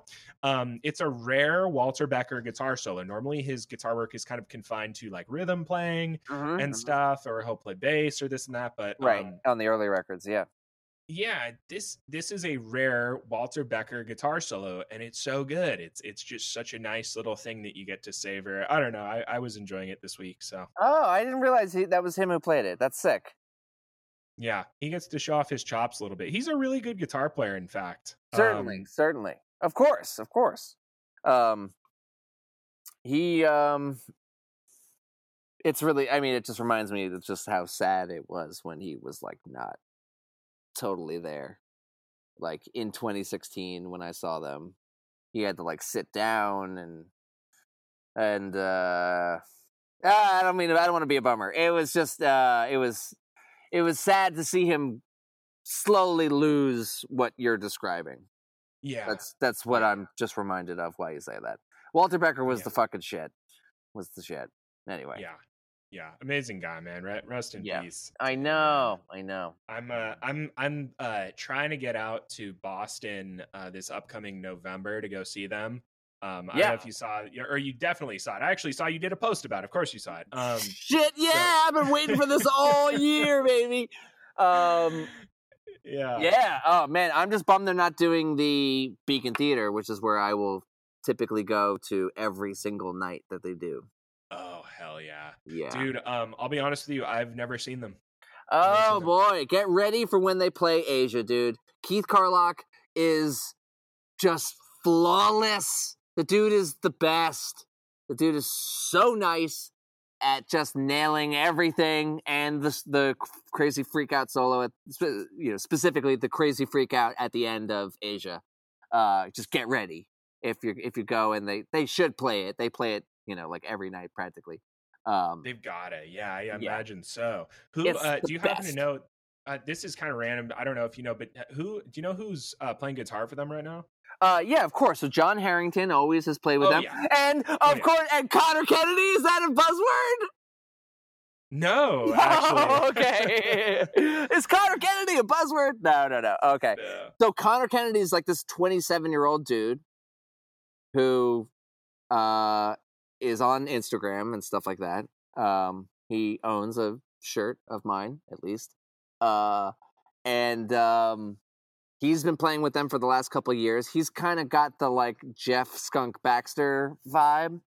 He's a little hell yeah. he's a little more rough and raw, whatever. Jon Herington's been playing with them since the '90s, and he's like the guy who can mimic the solos perfectly, kind of thing. Like everybody's Yeah. solo. I saw and- his uh his rig rundown uh on Oh, Premier okay. guitar. Yeah. Right. Yeah. uh, um, that's yeah. sick as fuck. yeah, Herington is great. Herington is just like just classic. He's just he's been there forever now, and he plays the solos. He plays most of the big solos, kind of thing. Connor And just nails Kennedy. Yeah, oh, and nails them, and but also does his own little thing on them. But like the little bits, you know, like the little licks or whatever that you're like, that has to be in there. You know what I mean? Otherwise, it wouldn't Right. be that solo anymore. He always throws those in there before he starts improvising or whatever. Um, and uh, Connor Kennedy is like great for like Bodhisattva and reeling in the years. You know what I mean? Just like anything that's got like a harmonized guitar part. You know what I mean? He's like he's the dude for that. Nice. Okay, Yeah. that's cool because I I oftentimes miss the yeah Jeff Skunk Baxter, uh, Elliott Randall. Like I, I miss Right. those uh, guitar parts, and I, I love that shit. Yeah, exactly. If I you love that. you should check out. There's a '96 concert. Uh, yeah, wait, okay. The it's it's it, it's an album, right? It's what Live in America or something like that, or Oh no no no no no! But uh, oh well, okay. There is that, which Okay. is from, as far as I know, the '96 tour. It's selective. It's selected songs from the '96 tour. But I could be wrong. It could be from the '94 tour. And that. I think you're right. Actually, Okay. now that you say that, I think you're. I yes, I, that sounds familiar to me now. because in 96 i was going to say if you like heavier stuff if you're somebody out there who's like i don't like steely dan i like metal um you should check out green earrings with wayne krantz playing guitar it is the most metal steely dan is ever going to get it is so badass the dude plays the most psychotic solo over green earrings uh, which is a really heavy, funky tune. Ice Cube even sampled it. It was so fucking heavy and funky. Really? Yeah. Um, I forget the name of the Ice Cube tune, but um, nonetheless, Ice Cube sampled it because it was so badass. Uh, and he's badass.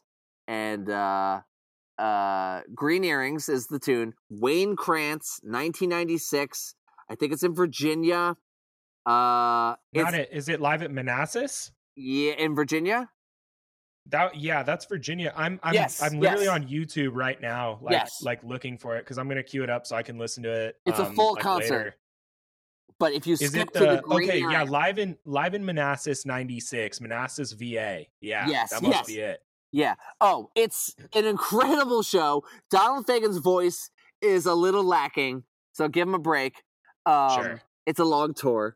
Um, but Wayne Krantz uh, is is like too metal for Steely Dan, and it's awesome. You can even like hear them be go like Wayne Krantz. Oh boy. oh, another one from Wayne. All right, Wayne. Thanks. Um, yeah, it's really funny. Um, so check that out. Uh, the glamour profession fucking sucks, unfortunately. But the Okay. green earrings is fucking awesome. Uh, and the Wayne Krantz solo on it is so badass and scary. Uh, so uh, you know, it'll give you a nice, a nice idea of what live Steely Dan in the '90s is like. Plus, it'll give you a taste of heavier Steely Dan than you've ever heard them before. Yeah, okay. One of these comments, Wayne's final solo on My Old School is breathtaking, not to mention how tight the band is. Yeah, so Wayne is on this one. Okay, yeah, I think Yeah. I'm on the right one. Uh, yeah, Yeah, yeah, okay, yeah, yeah, Fuck yeah. Oh, it's yeah, wait, here we go. awesome. Yeah, Wayne Krantz absolutely ripping it up on guitar on both Green Earrings and Green Flower Street. Okay, yeah. Okay, Yeah, yeah, yeah, this yeah, is it. This is it. this is the one. It's so Dude, I'm sick. so excited. oh yeah, I'm it's so excited. so sick. Okay, awesome. Okay, uh, I'm, Um, that's queued up on YouTube now. I'm listening to that immediately after uh, we're done with this. Fuck yeah. Okay. Nice. um, dude, yes. All right. Uh, uh, shoot, where were we? Um, I know, Oh, time I out of mind. Time out of mind. Speaking Oh, of, all right. Speaking of great guitar players, Yeah. uh, time out of mind. Who who is the great guitar player that kind of gets like underutilized on this track? Do you Uh, know? Mr. Dire Straits himself. Mr. Dire Straits, yes. Uh, Uh, Mark freaking, uh, Knopfler. Mark Knopfler, yeah, Yeah. yeah. So again, in a classic move that a like uh like wannabe jazz guy who's just making it big would make, is they manage to rope in somebody like Mark Knopfler, do like hours upon hours of work with him, and wind up with forty seconds of like noodling. Like, Yeah, I know, right? I know. Yeah. Um. So, dude, time out of mind. What is time out of mind about? Well, You know, uh, a song ago we were just two songs ago we were just talking about cocaine. Uh, so let's talk about smoking heroin now. Yep. Um, because that's what the song is about smoking fucking heroin um i am holding the mystical sphere and it's straight from Lhasa. Where is? I don't know where Lhasa is. So- um black tar heroin if you didn't know usually comes clumped up in a little tiny ball like a pebble and lhasa is is is mentioned previously is in tibet uh which is a region known for the production of the drug thank you, thank you very much. Songmeanings.com. Hell yeah. Uh, tonight, Uh, tonight when I chase the dragon, right? Classic Mhm. chasing the dragon, um, of good old, um, you know, the the the smoke looks like a dragon, and you're chasing it with your straw, trying to suck it all up, kind of thing.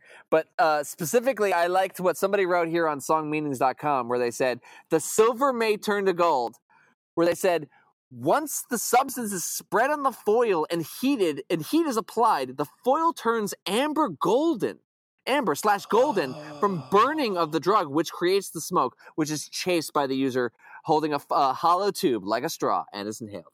Um, It's like the caramelized, Yeah. like almost. Oh fuck! I didn't even think about that. I know that, that songmeanings.com is fantastic. Damn. yeah, it'll really. I just thought that was like a uh, like a uh, uh, just a. I mean, and I'm sure it is. I'm sure it's a double entendre, but I just Sure. took it as a, a reference to like alchemy, right? Like, hey, once you do this drug, the silver will turn to gold. Like everything's gonna be good Everything's gonna be even your- better. your- Right. your- yeah, exactly. Right. Like. Um, damn, but that's actually yeah, like the the tin foil that is silver will literally turn gold when you burn it. Like that is literally what is happening. The other one too that I that I stumbled upon was where he says like the water may change to cherry wine. Yeah. Uh, again, I thought that was sort of a, a you know alchemy or a reference to like Christ, you know, turning water into wine. like Totally. this miracle. It's a miracle. It's a miracle. Uh, exactly. which I'm again, I'm sure it is. Listen, uh, but you want to hear what they say on songmeanings.com? Yeah, lay it on me. In order to smoke black tar heroin, you have to dilute it with water and create a paste, which can be spread on aluminum foil, almost the consistency of toothpaste, which has a ruby color, similar to cherry wine. there you go. Dude. right there. Right there. I Um, do not. I think that was a stretch.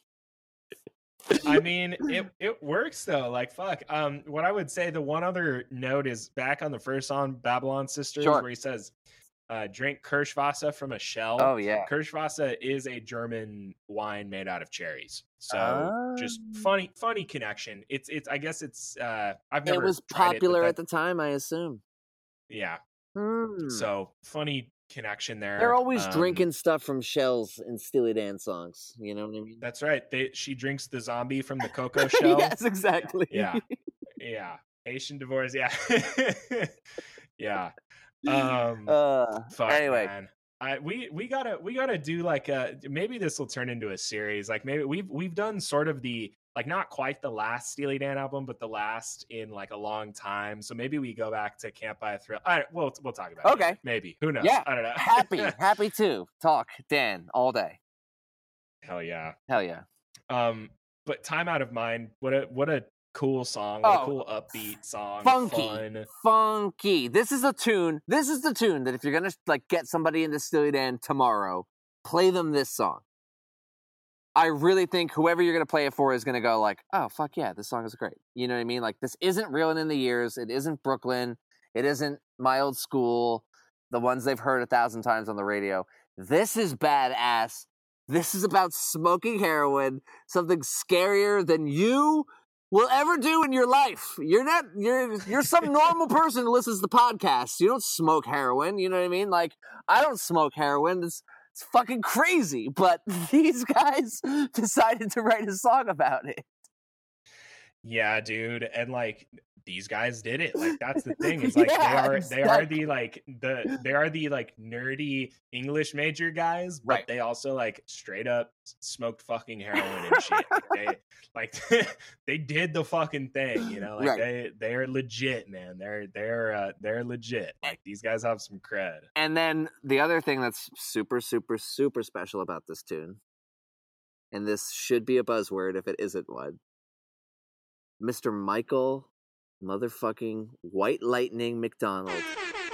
Bing bing bing bing Bing, bing. bing, That bing, is a buzzword. Yeah, okay, Mention very Michael. McDonald. I was uh because you've mentioned Doobie Brothers a handful of times, and I was gonna try and shoehorn it, but man, yeah, you you fucking hit that on the head. Michael McDonald. Um, Hell yeah. Um, Oh, like like if you if you want to do a little sidebar right now on like Michael McDonald and Steely Dan, like Yeah. like he's on he's on what? Obviously Peg, Oh. Showbiz Kids, this one, uh what else? Uh Um, if you give me 40 seconds, I can tell you every single song he's ever played on.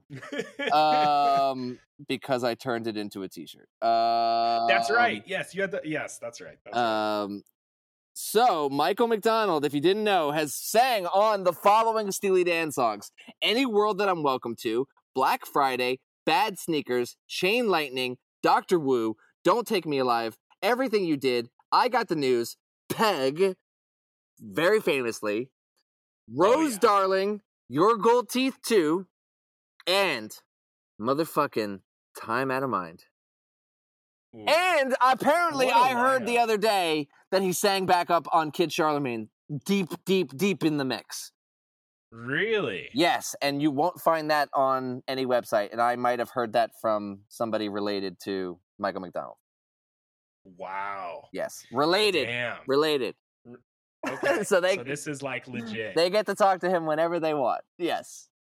Um i gotta say so so this is this is time i'm, I'm gonna take a moment here and talk a little bit about how i got into steely dan because i have a big question for you. Sure. um uh so the way i got into steely dan is the keyboard player in my college band uh introduced me to them. Mhm. um and he actually funny enough we were uh, based in santa barbara california. He worked at uh, the whole foods up there.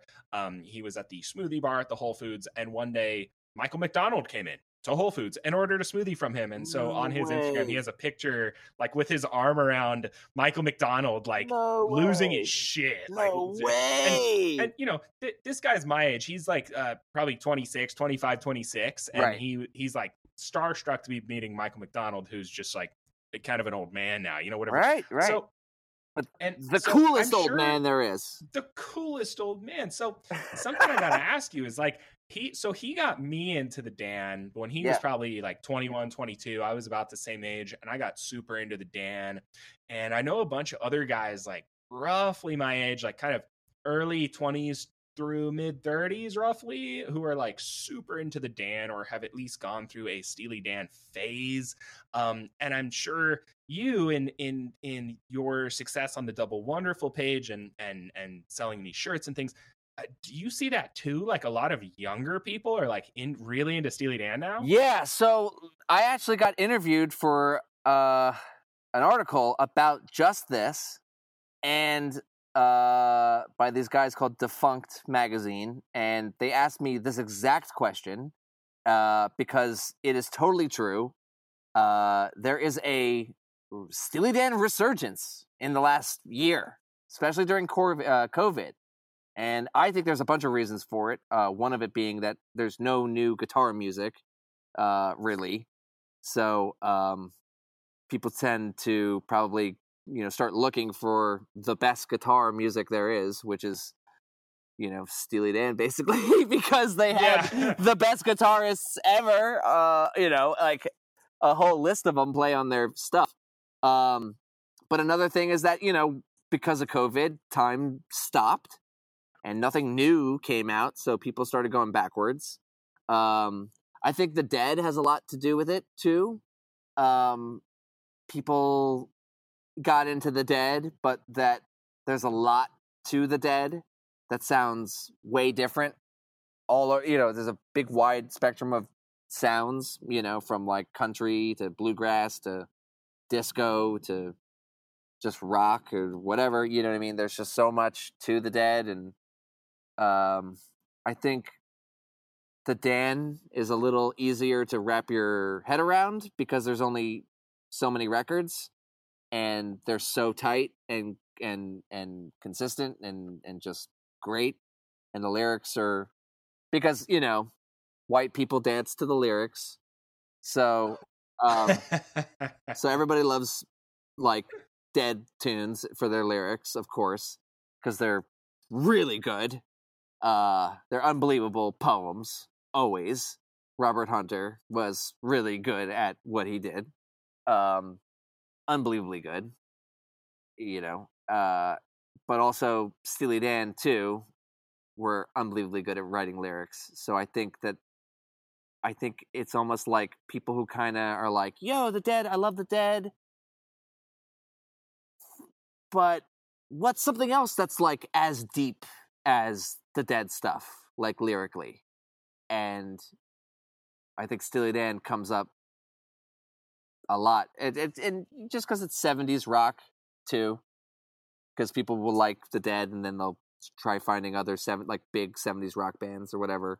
Um, plus memes uh, of in the last year. I mean, I think Steely Dan has got so many like inside jokes and stuff that they're so easily turned into memes. Um, and do you follow Insane Johnny? No, I don't. Okay. Do you know? You ever heard of the band Black uh, uh, uh, Wolf Eyes? No. Okay, so Wolf Eyes is like a really famous um, like noise band, Okay. but the guy in it went to Bard, Oh shit. and he's actually compared to probably your average noise band where it's just a bunch of kids who like don't actually play instruments making noise kind of thing Mhm. uh this guy can actually play instruments but makes decides to to make noise music so he calls it psycho jazz um and he's got this instagram called insane johnny which has been sort of the hot spot over the last two years or so for really funny, really very specific Steely Dan memes. Is any of this ringing a bell at all? I dude, I actually I'm I'm literally like I'm I'm pulling up Instagram right now to Yeah. follow him. yes. 'cause Oh, I, uh, you have to. Oh yes, it is. It's a must. I wouldn't. I basically. Uh, I wouldn't be who I am on Instagram without Insane Johnny. Oh Um, yeah, Insane Johnny is only followed by like 20 of my uh mutual followers. Okay, yeah, okay, uh, yeah. Yeah. okay, Yeah, I'm there. yeah, I'm, yeah. yeah. yeah, he's the best. Um, there's a lot of like you're gonna have to go back. There's a lot of inside jokes and stuff like that, but um, a lot of Steely Dan memes, and that sort of when I saw the Steely Dan memes, it was like, whoa, whoa, whoa! You, you like, there's people out there who are like goofing on Bernard Purdie stuff. Like, get the fuck out of here! I gotta, I gotta get in on this. You know what I mean?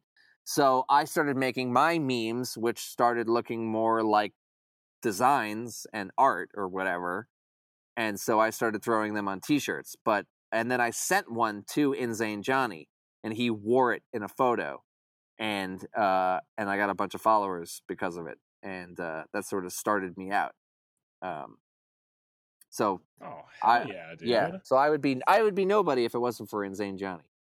Um Damn. yeah. Well, I just I just followed him, man. I I see this picture. It's like Jeff Bezos in his spacesuit, and it's just labeled Brian Eno. Like Yeah, that's right. fucking funny. So like the the the goof, the goof, uh, Yeah. the, the the long running goof is like a picture of two dudes or like any two things, and you just write Steely Dan underneath it. Like yeah. any two things, like a squid and a fucking jellyfish, and then people write Steely Dan underneath it. You know, like it's just so dumb. It's gotten so dumb to the point of where like it's any two things. Where it Yeah. used to be like a guy who kind of looked like Donald Fagen and a guy who kind of looked like Walter Becker, and then he would write Steely Dan, and it was like, oh, I get it. That they kind of look like them, you know. But then it became. I wish I was a better. I wish I had a better example. But like the one that I thought was just the stupidest one was like a squid and a fucking and a and a jellyfish were next to each other, and they were like, "Oh yeah, that's Steely Dan." Like you know what I mean? Like just the dumbest, the dumbest. So you should, I don't know, spend some time going back and trying to find all the Steely Dan specific stuff. It's really funny. I'm I'm looking at one right now. Uh, it's the anal cunt logo, but it says after COVID, and it was liked by Tosin Abasi. So uh, yeah, okay, this is this is my shit right here. yeah, all the all the cool kids like what you call it. Um, and it's funny. Some you know he plays this music. He plays like he plays like noise music. Somebody sent his stuff to David Crosby. And do you, do you know how David Crosby is very vocal on Twitter? yeah. Oh yeah. Right? He like really like lets it lets people have it. He was He- trying to rip on like Phoebe Bridgers and stuff. Yes, right, exactly. So he somebody sent him uh wolf eyes and he wrote like a two word review of like that was like this sucks. Hell yeah. but it's fucking awesome. I've seen Wolf Eyes a couple times. I saw Wolf Eyes in like 2000 fucking 1 when nobody gave a shit. But um I've seen Wolf Eyes since Insane Johnny's been really popular and it's it's it's hilarious. They're they're great. They're awesome. It's fucking it's noise, baby. It's psycho jazz. But um That's sick. yeah. Yeah. But anyway, Insane Johnny, Steely Dan memes, Steely Dan resurgence, younger people. It's definitely happening. Uh, I my t-shirt thing wouldn't exist uh, without it. Hell yeah, dude. I, Yeah. It's it's wonderful. Like it is it is very memeable and it's to me like I I've always seen it as kind of like um it, it- it's almost like quarter life crisis music to an extent. Like it's, right. That's a like- big thing. Like Steely Dan, it- you if you wanted to criticize them, you could call it kind of like divorced dad music. Uh, So if that's like your midlife crisis, then why couldn't it be quarter life crisis music? Like I feel like a lot of people our age listen to it and hear these themes of the yeah, kind of like losers and and scumbags and cheaters and drug addicts and and this and that. And it's we we've all kind of known people like this or seen this or or or uh, you know. Uh, and it, it Totally. just resonates, you know, and and like you said, it's guitar music. Me as a guitar player, it, it resonates with me for that reason, and and Right. uh, it's so many reasons. You know, it's it's great. Um, one thing I would say, if you want to hear some good modern guitar music that has strong roots in jazz as well as metal, um, Mhm. you got to check out this band called Chon. Do you know Chon? No. They're uh, they're from San Diego uh, here in California. They they're on Sumerian Records. If you know uh, like Animals as Leaders, um, or any bands like that. Um, I don't know how into like prog metal you are, but um, Uh, you got I dabble. yeah, you you got to check out Chon. It's I describe it to people as um prog metal Okay. that you would listen to at the beach with like your normie friends. Cool. It's like really hard to describe, but How do you spell it? C H O N.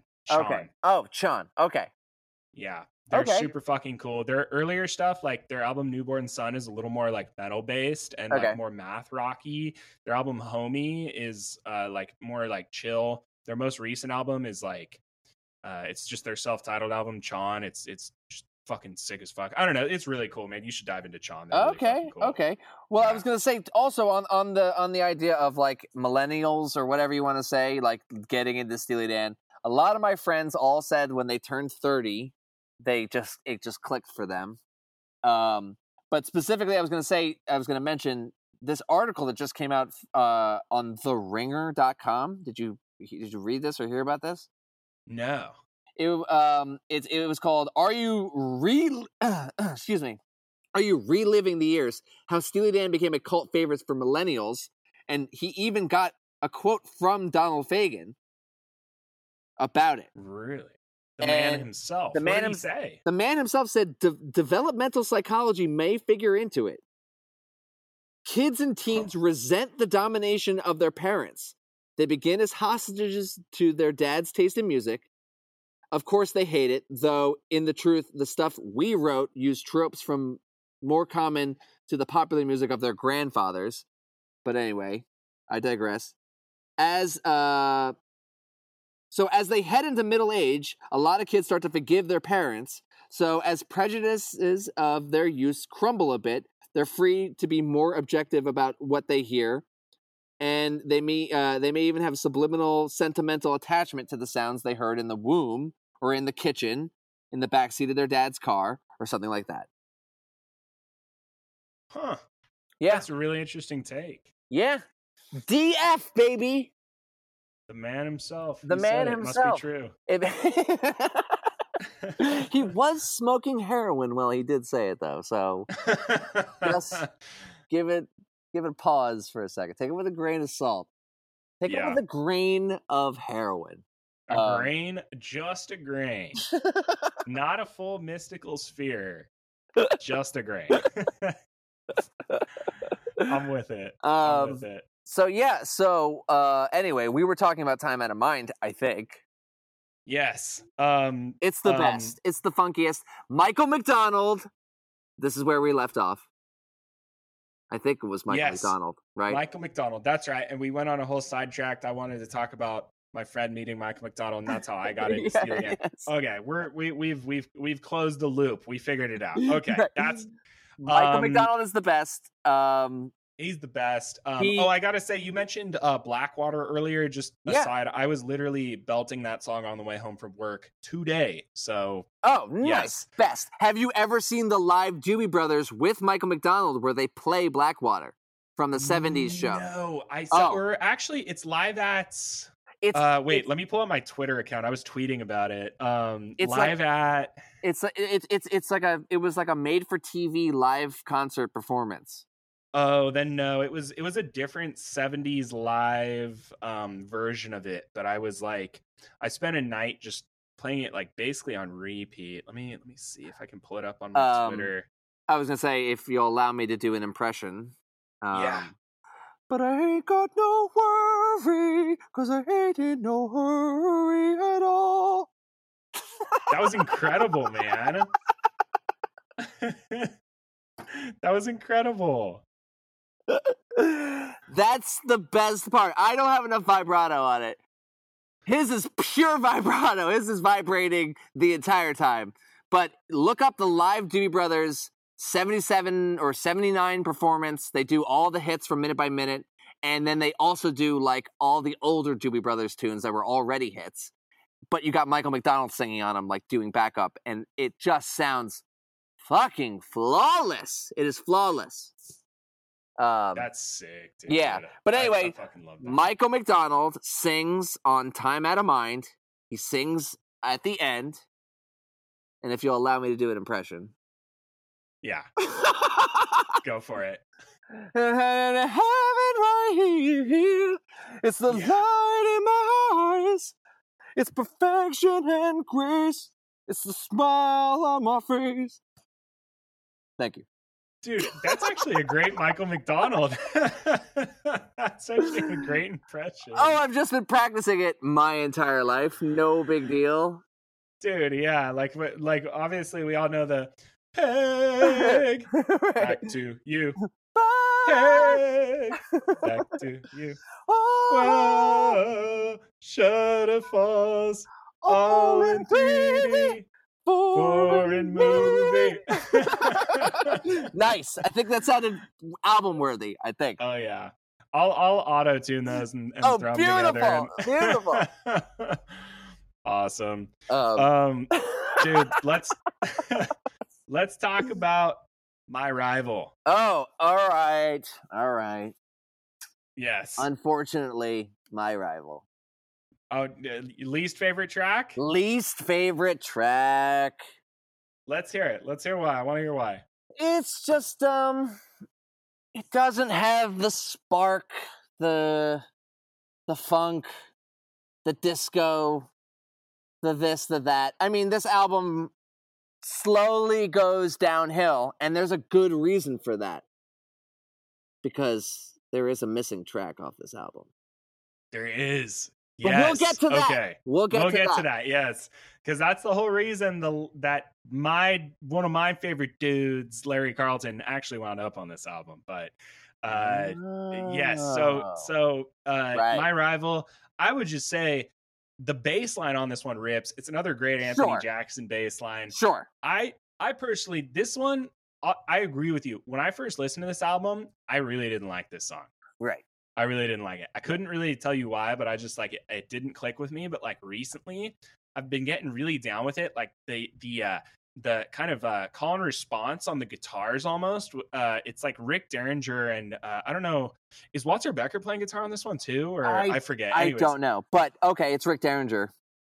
so Rick Derringer, Steve Gadd on drums, uh, Anthony Jackson on bass. Like uh, it's kind of this like star lineup, and it, it I don't know. It's, Right. it lately it's been clicking for me. I've been really enjoying my rival. This I mean, this is out- like me saying I don't like one of my children. You know what I mean? It's yeah, like, yeah, you know, it's like, yeah. no, That's it's on Gaucho. It's the dankest shit ever. But just compared to the first five tracks, six tracks, or I guess right, first five tracks that go down that are like for me like have been on every mix I've ever made ever. You know what I mean? It's like had one of these Yeah. five songs on it. You know, my rival. uh You know, the, in fact, both my rival and Third World Man. Um, you know, I love them, but I don't worship them. I don't s- see God in them. Yeah. to be intense. yeah, I, I I see what you mean. It's yeah, I see what you mean. But there's Um, a reason why Third World Man is on this record. Yes, let's let's talk about that because Yes. Third World Man, I have I have mixed feelings about this one. But but why Right. don't why don't you introduce it? What what is Well- the story behind Third World Man? Third World Man was actually a song that was left off of A- uh, Aja, and it had a different title. I forget what that song is called, like "The Day They Came In Screaming" or something like that. I is like what the original title was or something. Uh, I'm not right, but anyway, it had totally different lyrics. You can find it on YouTube, uh, a, like a demo of it. Um, and the words are different. Uh, but it was it was the song that was left off of Aja.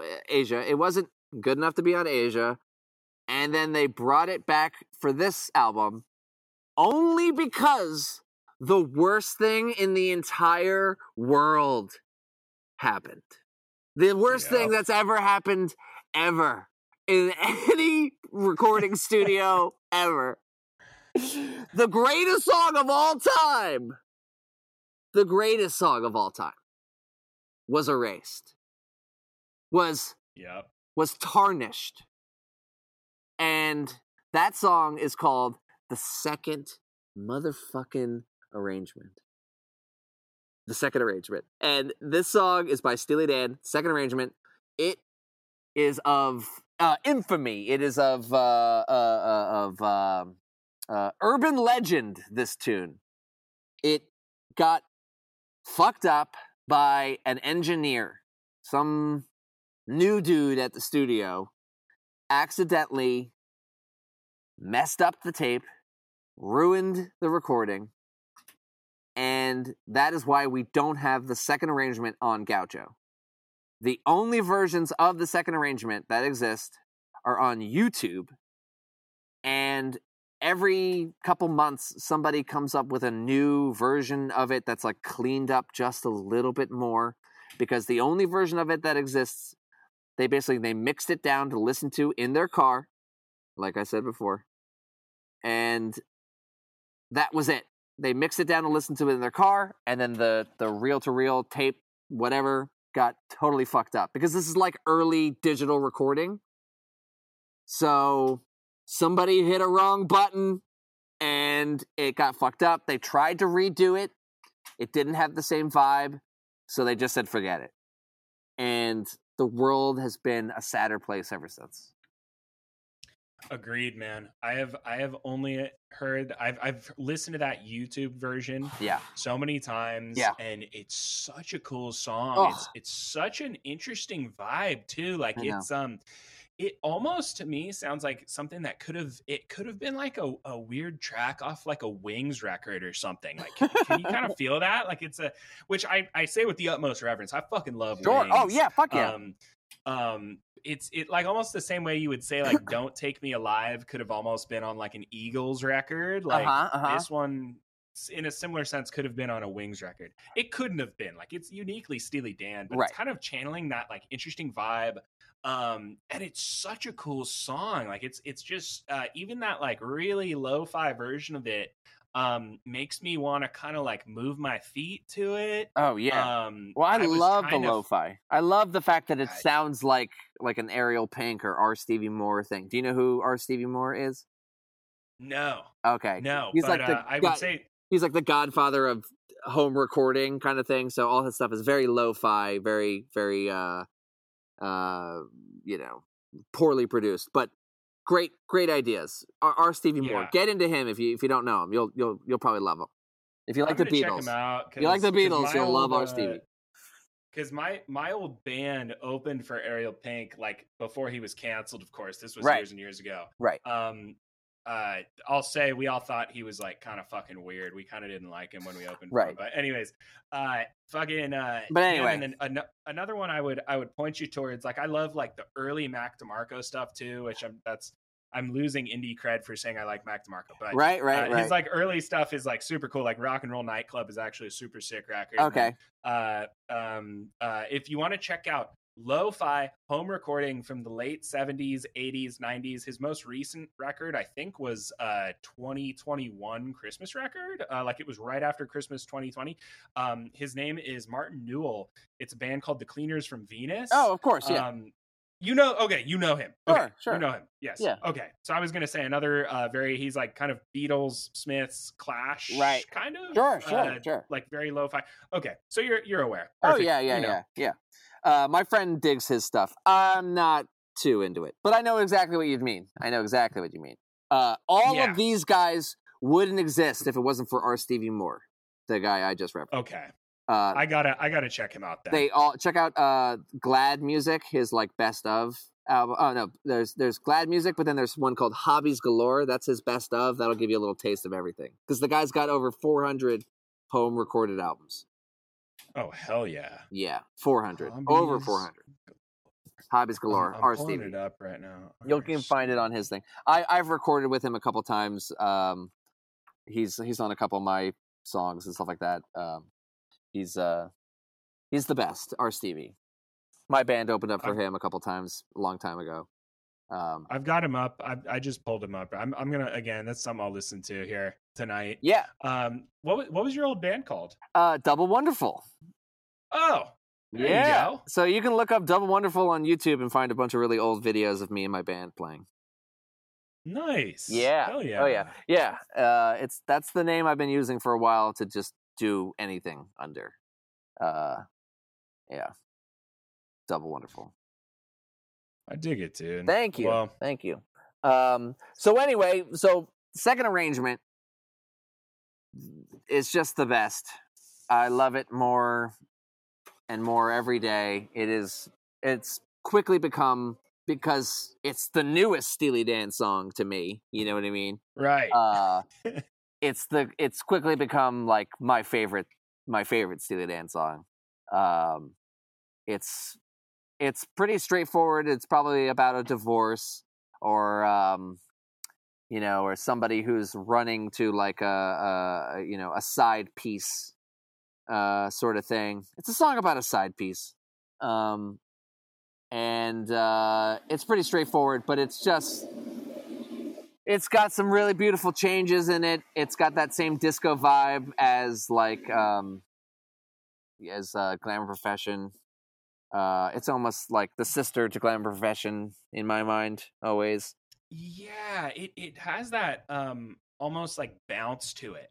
Yeah, I see what you're saying. It has that kind of um it makes you want to move your feet in the same way. Yeah, feel yeah, yeah. Uh, it's it's so cool, and I I even love the lo-fi version for what it is. It's it sounds to me like something I could make in my bedroom, almost. You know what I mean? It sounds like something today somebody makes in their bedroom.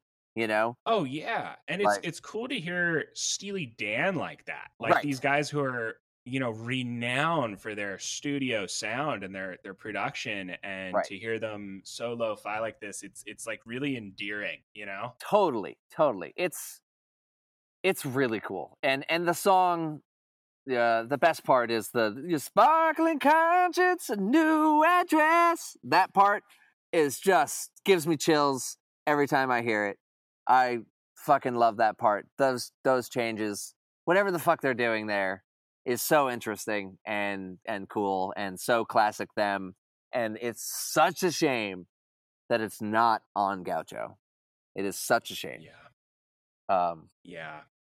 So the so as you said, it was erased by mistake by some sort of uh, newbie in the studio. So they have to go back to the cutting room floor essentially and and scoop one out of the the dustbin yeah uh, that had been recorded and and finished uh, for Aja, and sort of just tack it on here at the end of the album. Yeah. Again, it goes along with the idea of this uh, wannabe musician who's way out of his league and totally fucks up and has to like piece together the final like the end of the album. You're- like he has to you're just so slap right. it together. dude, you're You so know what right. I mean? Like it's this total fuck up of a move. But what I what I will say is, although Third World Man is a little bit of a dirge, Right. it's a little bit of A a, little eh, slow. eh, a little slow. eh.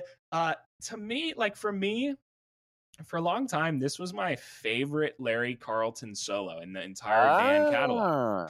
Uh, even though it's not his most virtuosic by any means, uh, just this is one where like every single riff just hits so perfectly. Um, I don't know, it's a great guitar solo in my opinion, and uh, uh, it's it's one last chance to hear Mister Thirty Five himself, Larry Carlton, uh, on on a Dan record uh, for like close to twenty years, right? Right. Like, you know, Right. um, so that was cool. And of course, there's the hilarious story of Larry Carlton. I think he was reading Billboard or something. They were doing a review of Gaucho, and they mentioned, oh, and Larry Carlton on guitar, and he's kind of laughing, like, oh, they didn't they didn't do their homework. Like they assumed I played on Gaucho. I didn't play on Gaucho, and then he he like finally picks up the LP and he's like.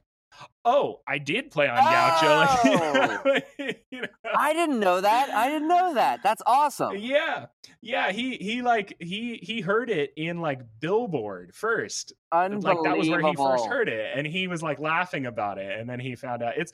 But Steely Dan does that. I mean, of course, there's the story of Jay Graydon playing the Peg Right. guitar solo, Right. and he they they're like, "Thanks, Jay, bye," Yeah. and he he leaves, and then months later he like hears it on the radio. First time he Oh, that's my guitar radio." solo. Yeah. Yeah, I know. And the the you know the the famous thing about that is they brought in eight guys, eight yeah. eight different dudes to do it who were all a list dudes. And then Yeah, this Steely Dan doesn't bring in shitty guitar players. No, definitely like Mark uh, Knopfler, definitely like um, uh, uh, uh, Rick Derringer, who we mentioned. Like they all definitely probably came in and tried to do that peg solo. And the best is on like the Aja documentary where they they they single out all the solos that they didn't use. yeah, and they're and they're like, yeah, that sucks. Like, yeah, They're all like annoying. And then you hear the one and it's got this like Hawaiian cool vibe. Have you ever seen the video of um, Jay Graydon breaking it down like from a couple of years ago? Yeah, he's he's playing his like super strat through like a it's like a Mesa boogie or something. But there he's like, yeah, it was just a 335 through a Fender Deluxe. Like it was it's you know same shit Larry Carlton used. Yeah. I think Steve Khan, uh, I think Steve Khan on who played guitar on this record used the same setup. Uh, it's it's just like a a classic setup that fucking everybody uses. And he's just yeah, Oh. 335 through a Fender Deluxe, like whatever. Like here it is, and he just plays it, and it's just oh man, it's, yeah, it's an incredible solo. Oh, it's the best. It's the best. Um, but yeah, eight. A lot of people debate on like, oh, was it twenty guys? Was it three guys? Uh, according to the Aja thirty-three and a third book, it is eight players. Eight players. Wow. And then this nobody dude, Jay Graydon, comes in and completely fucking nails it. Yeah. Have you ever have you ever heard uh, Jay Graydon's solo stuff, or not solo stuff, but the album he that he made with? Have you ever heard of Airplay? Uh, no, I haven't heard that one. You should check them out. They're like a yacht rock gem. Uh, it's him and David Foster. Do you know who David Foster is? Uh, it sounds familiar. What what else was he in? He wrote like theme songs and stuff like that for like the Olympics and stuff like that. Um, he actually is the father of the Kardashian kids. M- m- he's related to the Kardashians in some way. Um, he is married to Bruce Jenner's or Caitlyn Jenner's wife, first wife. Oh, oh, interesting. Yes. Okay. Um. So he raised the Jenner kids. Oh shit. David Foster. But he was in a band. He he oh he produced Whitney Houston famously. Oh, We're bringing back Whitney Houston. Okay. He produced the Bodyguard the Bodyguard soundtrack. Oh, nice. Okay. Fuck yeah. Yes. yeah. So he wrote. I'm pretty sure he wrote. And I will always love you. Yeah. Okay. All right. Okay. I'm pretty sure he wrote that. So the guy is a bajillionaire. Um, but he had a band with Jay Graydon, and you should check out the song "Nothing You Can Do About It." It is in fucking credible. Jay Graydon is the singer of this band. Really now? Yes. And you should also check out the live performance from 1994 of David Foster and Friends, where he in Japan had did one song per artist, but had all these megastars just come out and sing one song. and eventually Jay Graydon comes out and he's like, "All right, we're going to do airplay." And they do this tune, and it is flawless. And if you like the peg solo, get ready for the fucking solo he plays on this goddamn song. It is so sick and it's flawless. The live performance is flawless. 1994, David Foster live in Japan. Nothing you can do about it. Airplay. Check it out. It will blow your mind. Fuck yeah. I've I've got it on YouTube. I'm looking at it right now. Airplay Live 1994. Nothing you can do. Yeah. Okay. I'm there. Yeah. I'm there. Fuck yeah. Uh, awesome. Awesome. Gotta say, surprised it took you this long, but say yacht rock is one of the buzzwords. Yeah! well, technically, Steely Dan. I don't have any beer left. Uh, technically, Steely Dan isn't yacht rock, right? right. Right. They're they're just rock. They're like they're like they're jazz they're rock. like adjacent. Uh, I think one of the criticisms of this album is that they like leaned into the yacht rock vibe, which I, I Well, yeah, I was gonna say, time out of mind. Time out of mind counts. Yeah, yeah, I can see that. Yeah. It's funny. My dad, who's a drummer, he, you know, back to him. He, I was talking about yacht rock, and the way he explained it to me was, um, you know, if I could sit down and immediately play drums to it, it's yacht rock. If I would have to like sit down and you know t- spend time figuring it out, it is not yacht rock. So he Jazz. said, Steely Dan is not yacht rock, is what he told me. Uh, but what's funny that he did tell me too, he said Boz Skaggs is not yacht rock. What do you think about that? Well, that's crazy. That's crazy. It's got the 16 beat. It's. Are you crazy, Dad? Thank you. Thank you. Uh, it's Jeff Porcaro. What are you talking Yeah. about? I was I was gonna uh, okay. I'm gonna give you a pass on this one because mentioned Boz Skaggs is one of them, but I brought it up first. So oh, you- okay. you, get a pass. Yeah, you no, pass. Boz. Love Boz. Yeah, Silk Degrees. Love Hey, Boz. Low down, Oh, baby. uh, great record. It's like it's Is- like ninety percent of the founding members of Toto are, are on that. People don't realize, man. Like there's some great musicianship Oh, on that right. on that record. Like, um, Eh, yeah, incredible, incredible. Silk Degrees. That is that is a great, great record. Yacht Rock or not, that is, Hell that is a yeah. great record. I mean, we called it Dad Rock. Yeah, My brother, my brothers and I. Yeah. Because it was what our dads and our uncles were into. But then those videos came out, and we lost our minds over the yacht rock because we were like, "What? Somebody's calling this thing yacht rock?" Like, oh, it makes total sense. It's stuff that rich people would listen to on their yachts. Like, I get it. I mean, it's funny as hell, but to me, it's always been dad rock. Dad Rock, exactly. And then that's literally Steely Dan, and Steely Dan is That's dad, dad rock. rock, Holy yeah. shit! Yeah. yeah, yeah. yeah, Yeah. It's I, it's like I can see it. I can see why Steely Dan is is yacht rock, but it's also not. It's like it's like it's adjacent. I will say. I don't know. It's it's yeah, yeah, I mean, first record Steely Dan stuff is is counts, I guess. Yeah. You know, I wouldn't I wouldn't put Charlie Freak on a fucking Steely on a yacht rock mix. You know what I mean? No. Um. So yeah. Good point. Um. Yeah. dude. So that's it, man. That is that is That's it. Gaucho. that's Gaucho, Um, dude. the best. Any uh any final thoughts on Gaucho? Um, it's awesome. It's not where you should begin. It should take you 10 years to fucking get here. But um now that you're here, enjoy it.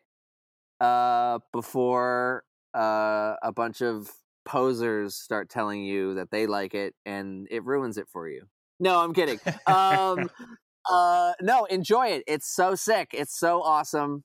It's so cool. It's so scary get into the words, get into second arrangement, get into there's so much to get into. Um it's it's just beautiful and the album cover is really cool on a pair of shorts and a hat. Looks really good on a pair of shorts and a hat. Yeah, but I, that's hint, just hint, it does look great on shorts and a hat. So maybe navigate yourself over to Double Wonderful's page. Maybe you'll find that there. yes, I've seen those. That, those are actually really sick. So Thank you, thank you. It was a dream come true to make to make those things. So yeah. Um, hey, I've been Yeah. meaning to ask, have you ever done a Larry Carlton shirt? Um, uh, I so you you have you have clearly missed my kid Charlemagne shirt. Oh no. Oh shit. You clearly missed the kid Charlemagne shirt because it's got Larry Carlton on it, of course, and uh, it's got all the references to Owsley making acid. oh, So it's got acid tabs on it. It's got uh, test tail. It's got uh, test tubes and scales on it. It's got the Golden Gate Bridge on it. It's got a uh, uh, uh, multicolor mot- motorhome on it. Uh, it's got uh, a Dayglow freak who paints the face. It's got white men on the street. Um, it's got Larry Carlton. It's got dub. Uh, yeah. Uh, it's those. Uh, it's, it's got music by candlelight. Yeah. yeah. It's got a lot of references. Yeah. Yeah. All right. I'll, if I got what size shirt are you? XL. All right. I'll I'll try to dig one up for you. Oh shit! Thank you, dude. I appreciate that. Sure, Sure. Well, hell yeah, man. That uh, that answers my first question here. We, uh, I think we should jump into the rapid fire questions. You actually answered pretty much answered my first rapid fire question. But are you ready Oh, for the rapid fire questions? Fuck yeah. All right, these are these are kind of uh, almost word association, stream of consciousness. I'm just gonna fire. Just say whatever you think. Um, you kind of Sure. already answered this one, but I, I want to get the the concise. Just how should someone listen to this album for the first time? Oh. Um. ooh. With headphones. Yes, I dig it. Have you ever listened to this album on drugs? You can plead the fifth. uh, I'm on drugs right now, baby. No, no. Um, of, uh, yeah, of course. There's nothing like doing drugs and listening to Steely Dan. It's what it was made for. It's fucking incredible, huh? This- yeah. this this next one is a is another gimme. Uh, Okay. What drugs were they on when they made this album? Cocaine and heroin. Coke and heroin, the fine Colombian. The Uh, fine Colombian is not what you think it it's- it's It's, actually else. fucking weed. It's yeah, weed. it's weed. Yeah. Yeah. What's fun is that that question, uh, depending on what album we're doing, can either be like a philosophical, like abstract question, or it's a very literal question. On this one, we get to be really literal about it. um, if this album were a beer, what kind of beer would it be? oh, um, no, come on. It would be a it would be a glass of cherry wine, baby. Come on. Yes. Yes, I love that. I like that answer. Right. Um, would you get intimate to this album? Um, I could I could pump it to um to time out of mind. Oh I yeah. could do I could you know I could uh tap that ass. No, I don't know what the fuck I'm saying. Uh yeah, sure. Would you be intimate? No, it would get weird during I, I would be listening too hard and, and and and paying too much attention to how sick it is. You'd be like, wait, did you hear that chord change right there? Wait, Yeah, did you exactly. hear that? Do you know how many mixes it took on this? The guy's crazy. The- I'd say the one advantage this one Wait, has. where are you going? Um, I'd say the one advantage this one has is that all the songs are in four, as far as I can tell. So at least you have that. oh, right, right, right, right, right, right. Um, Right, exactly. At least Uh, you can do that. We I I had my old drummer on to do an Animals as Leaders album, which is like you know all sorts of crazy time signatures, and it was like no, the, the girl would have to be like a music major to to do that. Like it's, you know. yeah, right. um. Next question: Are numbers Fucking created in seven. Sorry. uh, um, next question: Are numbers created or discovered? Are numbers created or discovered? Yeah. Ooh.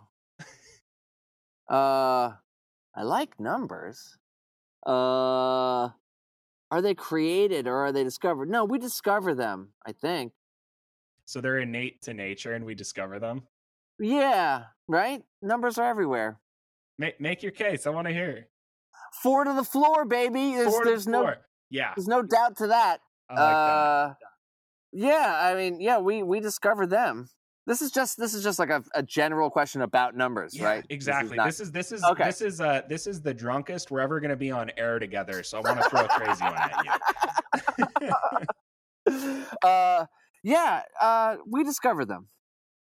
I We don't make it. them up. Fuck I dig that. it. Yeah, this is uh this is one I've I've had as many answers as I've had guests, so I fucking dig it. um, does a man with one lung get more high or less high off of a single bong rip? oh wow. Uh, well, my friend collapsed his lung while taking a bong hit. oh, wait, okay, wait. So we have real world evidence now. Okay, what And- happened? and he stopped taking bong hits after that Reasonable. because yeah it- he literally had a collapsed lung because he took a bong hit and uh does he get more high anymore off a bong i mean i guess the answer is no because you you, you give it up after that point Damn. That's an interesting take. I, I dig that. I dig that. That's that's another one. I, I've had first I had two different answers and then a third way emerged, and now this is a fourth way. I, I'm digging it. I'm really digging this. Okay. Uh final question for you. Does a Sure. straw have one hole or two holes? oh right right um it's got two of course Really? You're the first person to say that. I want to hear why. well because if it only had one hole it'd just be a fucking tube It'd be like a test tube. Yeah Okay. What are you talking wait. about? Actually, that's a great point. That's a great Yeah. point. Because wait, okay, so so far every person I've asked that has been like, well, obviously it's one hole because it's like uh it's it's just like big one hole. continuous hole. right But it makes Well, sense that it has that two ma- holes because you could have a, a test tube that's closed at one end. So Yeah. it's it's it's two like a bong like a bong. Well, a bong has two holes, but it's also closed at the bottom. See, my my stance, my third way is that there are actually an infinite number of holes if you think about it. right Because it's like Right. each, each each plane is like uh, you know what where, where do you define the hole? So I, I feel like the question is Mm. does it have one hole or infinite holes? But Right. your argument that it has two holes is act or or that it has yeah that it has two holes that's actually a really compelling argument because your Oh, example thanks. of a one hole tube damn is a test tube. it's a test tube or a bong. Yeah. Shit. Okay. Right. Wow. I love that. Damn. oh good I really Oh, like that. That's hey, that's why I throw these like fucking weird questions at the end is you never know what you're gonna hear. you never know what you're gonna get life's a box of chocolates well, dude, that's uh that's all I got for you today, man. Do you want to hear your uh, you want to hear your buzzwords for the week? yeah what did i get Okay. or, or what did i not get Yeah, I'll, I'll run through them. So, uh, first one, say that something is the best or greatest ever you got. Uh, oh hell yeah Use an onomatopoeia you did not get. Uh, oh i didn't bound to bound bound wow wow that's not out of is that guitar sounds Yeah. Wait, Did you do that? squirt oh man I got a squirt something re- really quick I'll give it to you just for that. Do you know Uh, the song Onomatopoeia by Todd Rundgren, where he goes through a entire list of onomatopoeia songs? no, that's incredible. uh, though. Squirt, uh, snort. Uh, it's a it's a whole song. Yeah, you should check it out. I'm gonna have to check. Do you like Todd? Do you like Todd Rundgren? Do you know Todd Rundgren? Dude, I haven't delved into him yet. Oh, dude, that's your next thing. Okay. I gotta send you. I'm gonna send you this thing I made. It's an hour long playlist. It'll give you everything. yes, that send that need. to me. Send that to me. I will. I will. Todd is God, baby. Todd is God. yeah, Uh, send that because I have an hour commute tomorrow. So oh, send that to perfect. Yeah. Oh, perfect. Great. Um, next one, mention Michael McDonald you got. Damn right. Um, Uh, next one, say experimental you did not get. Well, they're not necessarily experimental, are they? No, they're not. That one's that one was a little out there. Um, but no, yeah, they, they're. I mean, they're- they experimented with quantizing stuff, but did they do tape loops and backwards Beatles magical mystery tour stuff? no, Uh, no, they didn't. No. So you no. did not get that one. Next one though, recite lyrics. You got. Uh, mention a hard liquor you got. oh, beautiful. Uh, refer to an album made post 1990 as a record you got. uh, next one you did not get. Uh, say Oh. ahead of its time. well, Another. yeah, I mean, obviously they kinda- were. Yeah, they were ahead of their time with their lyrics, of course. Ly- like lyrically, they were ahead of their times by being able to. I mean, they were like twenty something when they were writing these tunes for middle aged, quarter lor- quarter aged people. Yeah. So, uh, if I would to say, if I were to say anything was ha- ahead of their time, it's it's the lyrics. They're just so badass and crazy. Yeah, I can dig it, dude. Yeah. uh, next one you got, it was mentioned pop. Uh-huh. Uh, oh yeah. Next one, you finally got, and I'm so glad, say yacht rock. um, next one you did not get was call something cliche or overused. Oh. Um, I don't. I don't dabble in. I don't dabble. Yeah. No kidding. I, I mean, if what, what's cliche and overused about Steely Dan? They kind of did something new all the time. Yeah, that's true. That's true. I dig it. Um, next one you got was say the word drink. Uh, Uh-huh. next one you did not get was use the term vintage. Oh. Uh, This one I gave you a pass. Mentioned Boz Skaggs. yeah. Yep. Yep. Yep. Yep. Uh, next one you did get talk about jazz, Yeah. Oh Uh, fuck yeah. of course. How could you not? How could you Uh, not? Next one that you did not get say mainstream. Oh. Um, the next one which you did get, I was able to bait you in. so Name so let me just say. yeah, Let me just say, the mainstream thing is kind of like saying something is cliche. You know what I mean? yes, I, I I don't think I'm the type of person who's going to try to label anything. yeah, and that's good. That's good because some of these, some of these are sort of um, like some of these are gimmies, and some of them are a little bit of like, like they're gonna penalize you, sort of thing. Right. you Right. know? Right. Some right, of them right. are like, um, uh, like there's one down here that's like say trippy, right? That's such like a oh, you know the oh like his his uh you know synth tone on this one's just so trippy, like you know it's like kind yeah, of like yeah, yeah, yeah, yeah. so no, some like some of them are like really good ones that like the thinking man is gonna get, and some of them are like you you used this trope. I'm gonna hit you. Right. Like you know, it's like, right, right. it's, it, I love it. I love it. yeah. I love it. Um, Hilarious. But I was able to get you on name a type of keyboard. Uh, uh, say trippy, like I said, you avoided. Good. Uh, Hell yeah. Name a part of a drum kit, though, you did get. Um, and then the final one, end a sentence with I don't know. I didn't catch you uh, saying that. You were quite uh, measured in what you said. So, good for you. yeah. uh, yeah. I, I better. I've, I've, I've paid a lot of attention to this nonsense. yeah, dude. Well, uh, that was incredible, man. I I want to thank good you one? again. That was an excellent one, man. I I want to Oh, thank good. you again for coming on and uh, doing this thing. It's it's been awesome. I'm so glad that we finally got to talk about the Dan. Yeah. Hell yeah. Um, uh, why don't why don't you plug for us again uh, who you are and where we can find you? Sure. I'm Gordon from Double Wonderful on Instagram. Uh, and uh, you can check me out on Instagram. I try to post every day and uh, something about Steely Dan, basically, uh, in one way, shape, or form. Uh, and uh, you can check me out. It's uh, bootleg t shirts. um, so keep it on the DL. Don't tell Donald Fagen. Uh, that's about it. Uh, Gordon, double wonderful, double wonderful, double wonderful. Yes, hell yeah. Um, and and once again, guys, this is a uh, redefining records production. So hit up uh, redefining records on Instagram, redefiningrecords.com. Check out our sister podcast, Sounds for Thought, with Andrew Schultz. Uh, I have been John Paglasotti.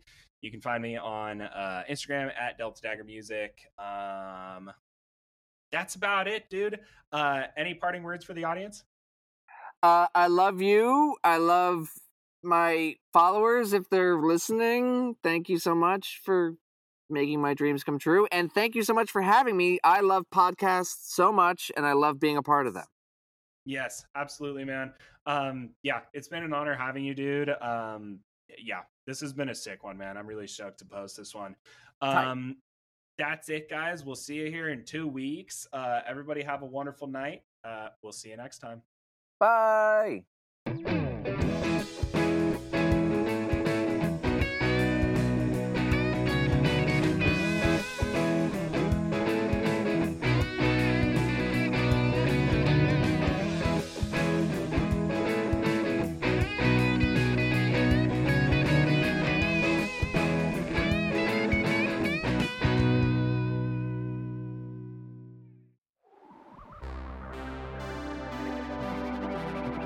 This has been a Redefining Records production.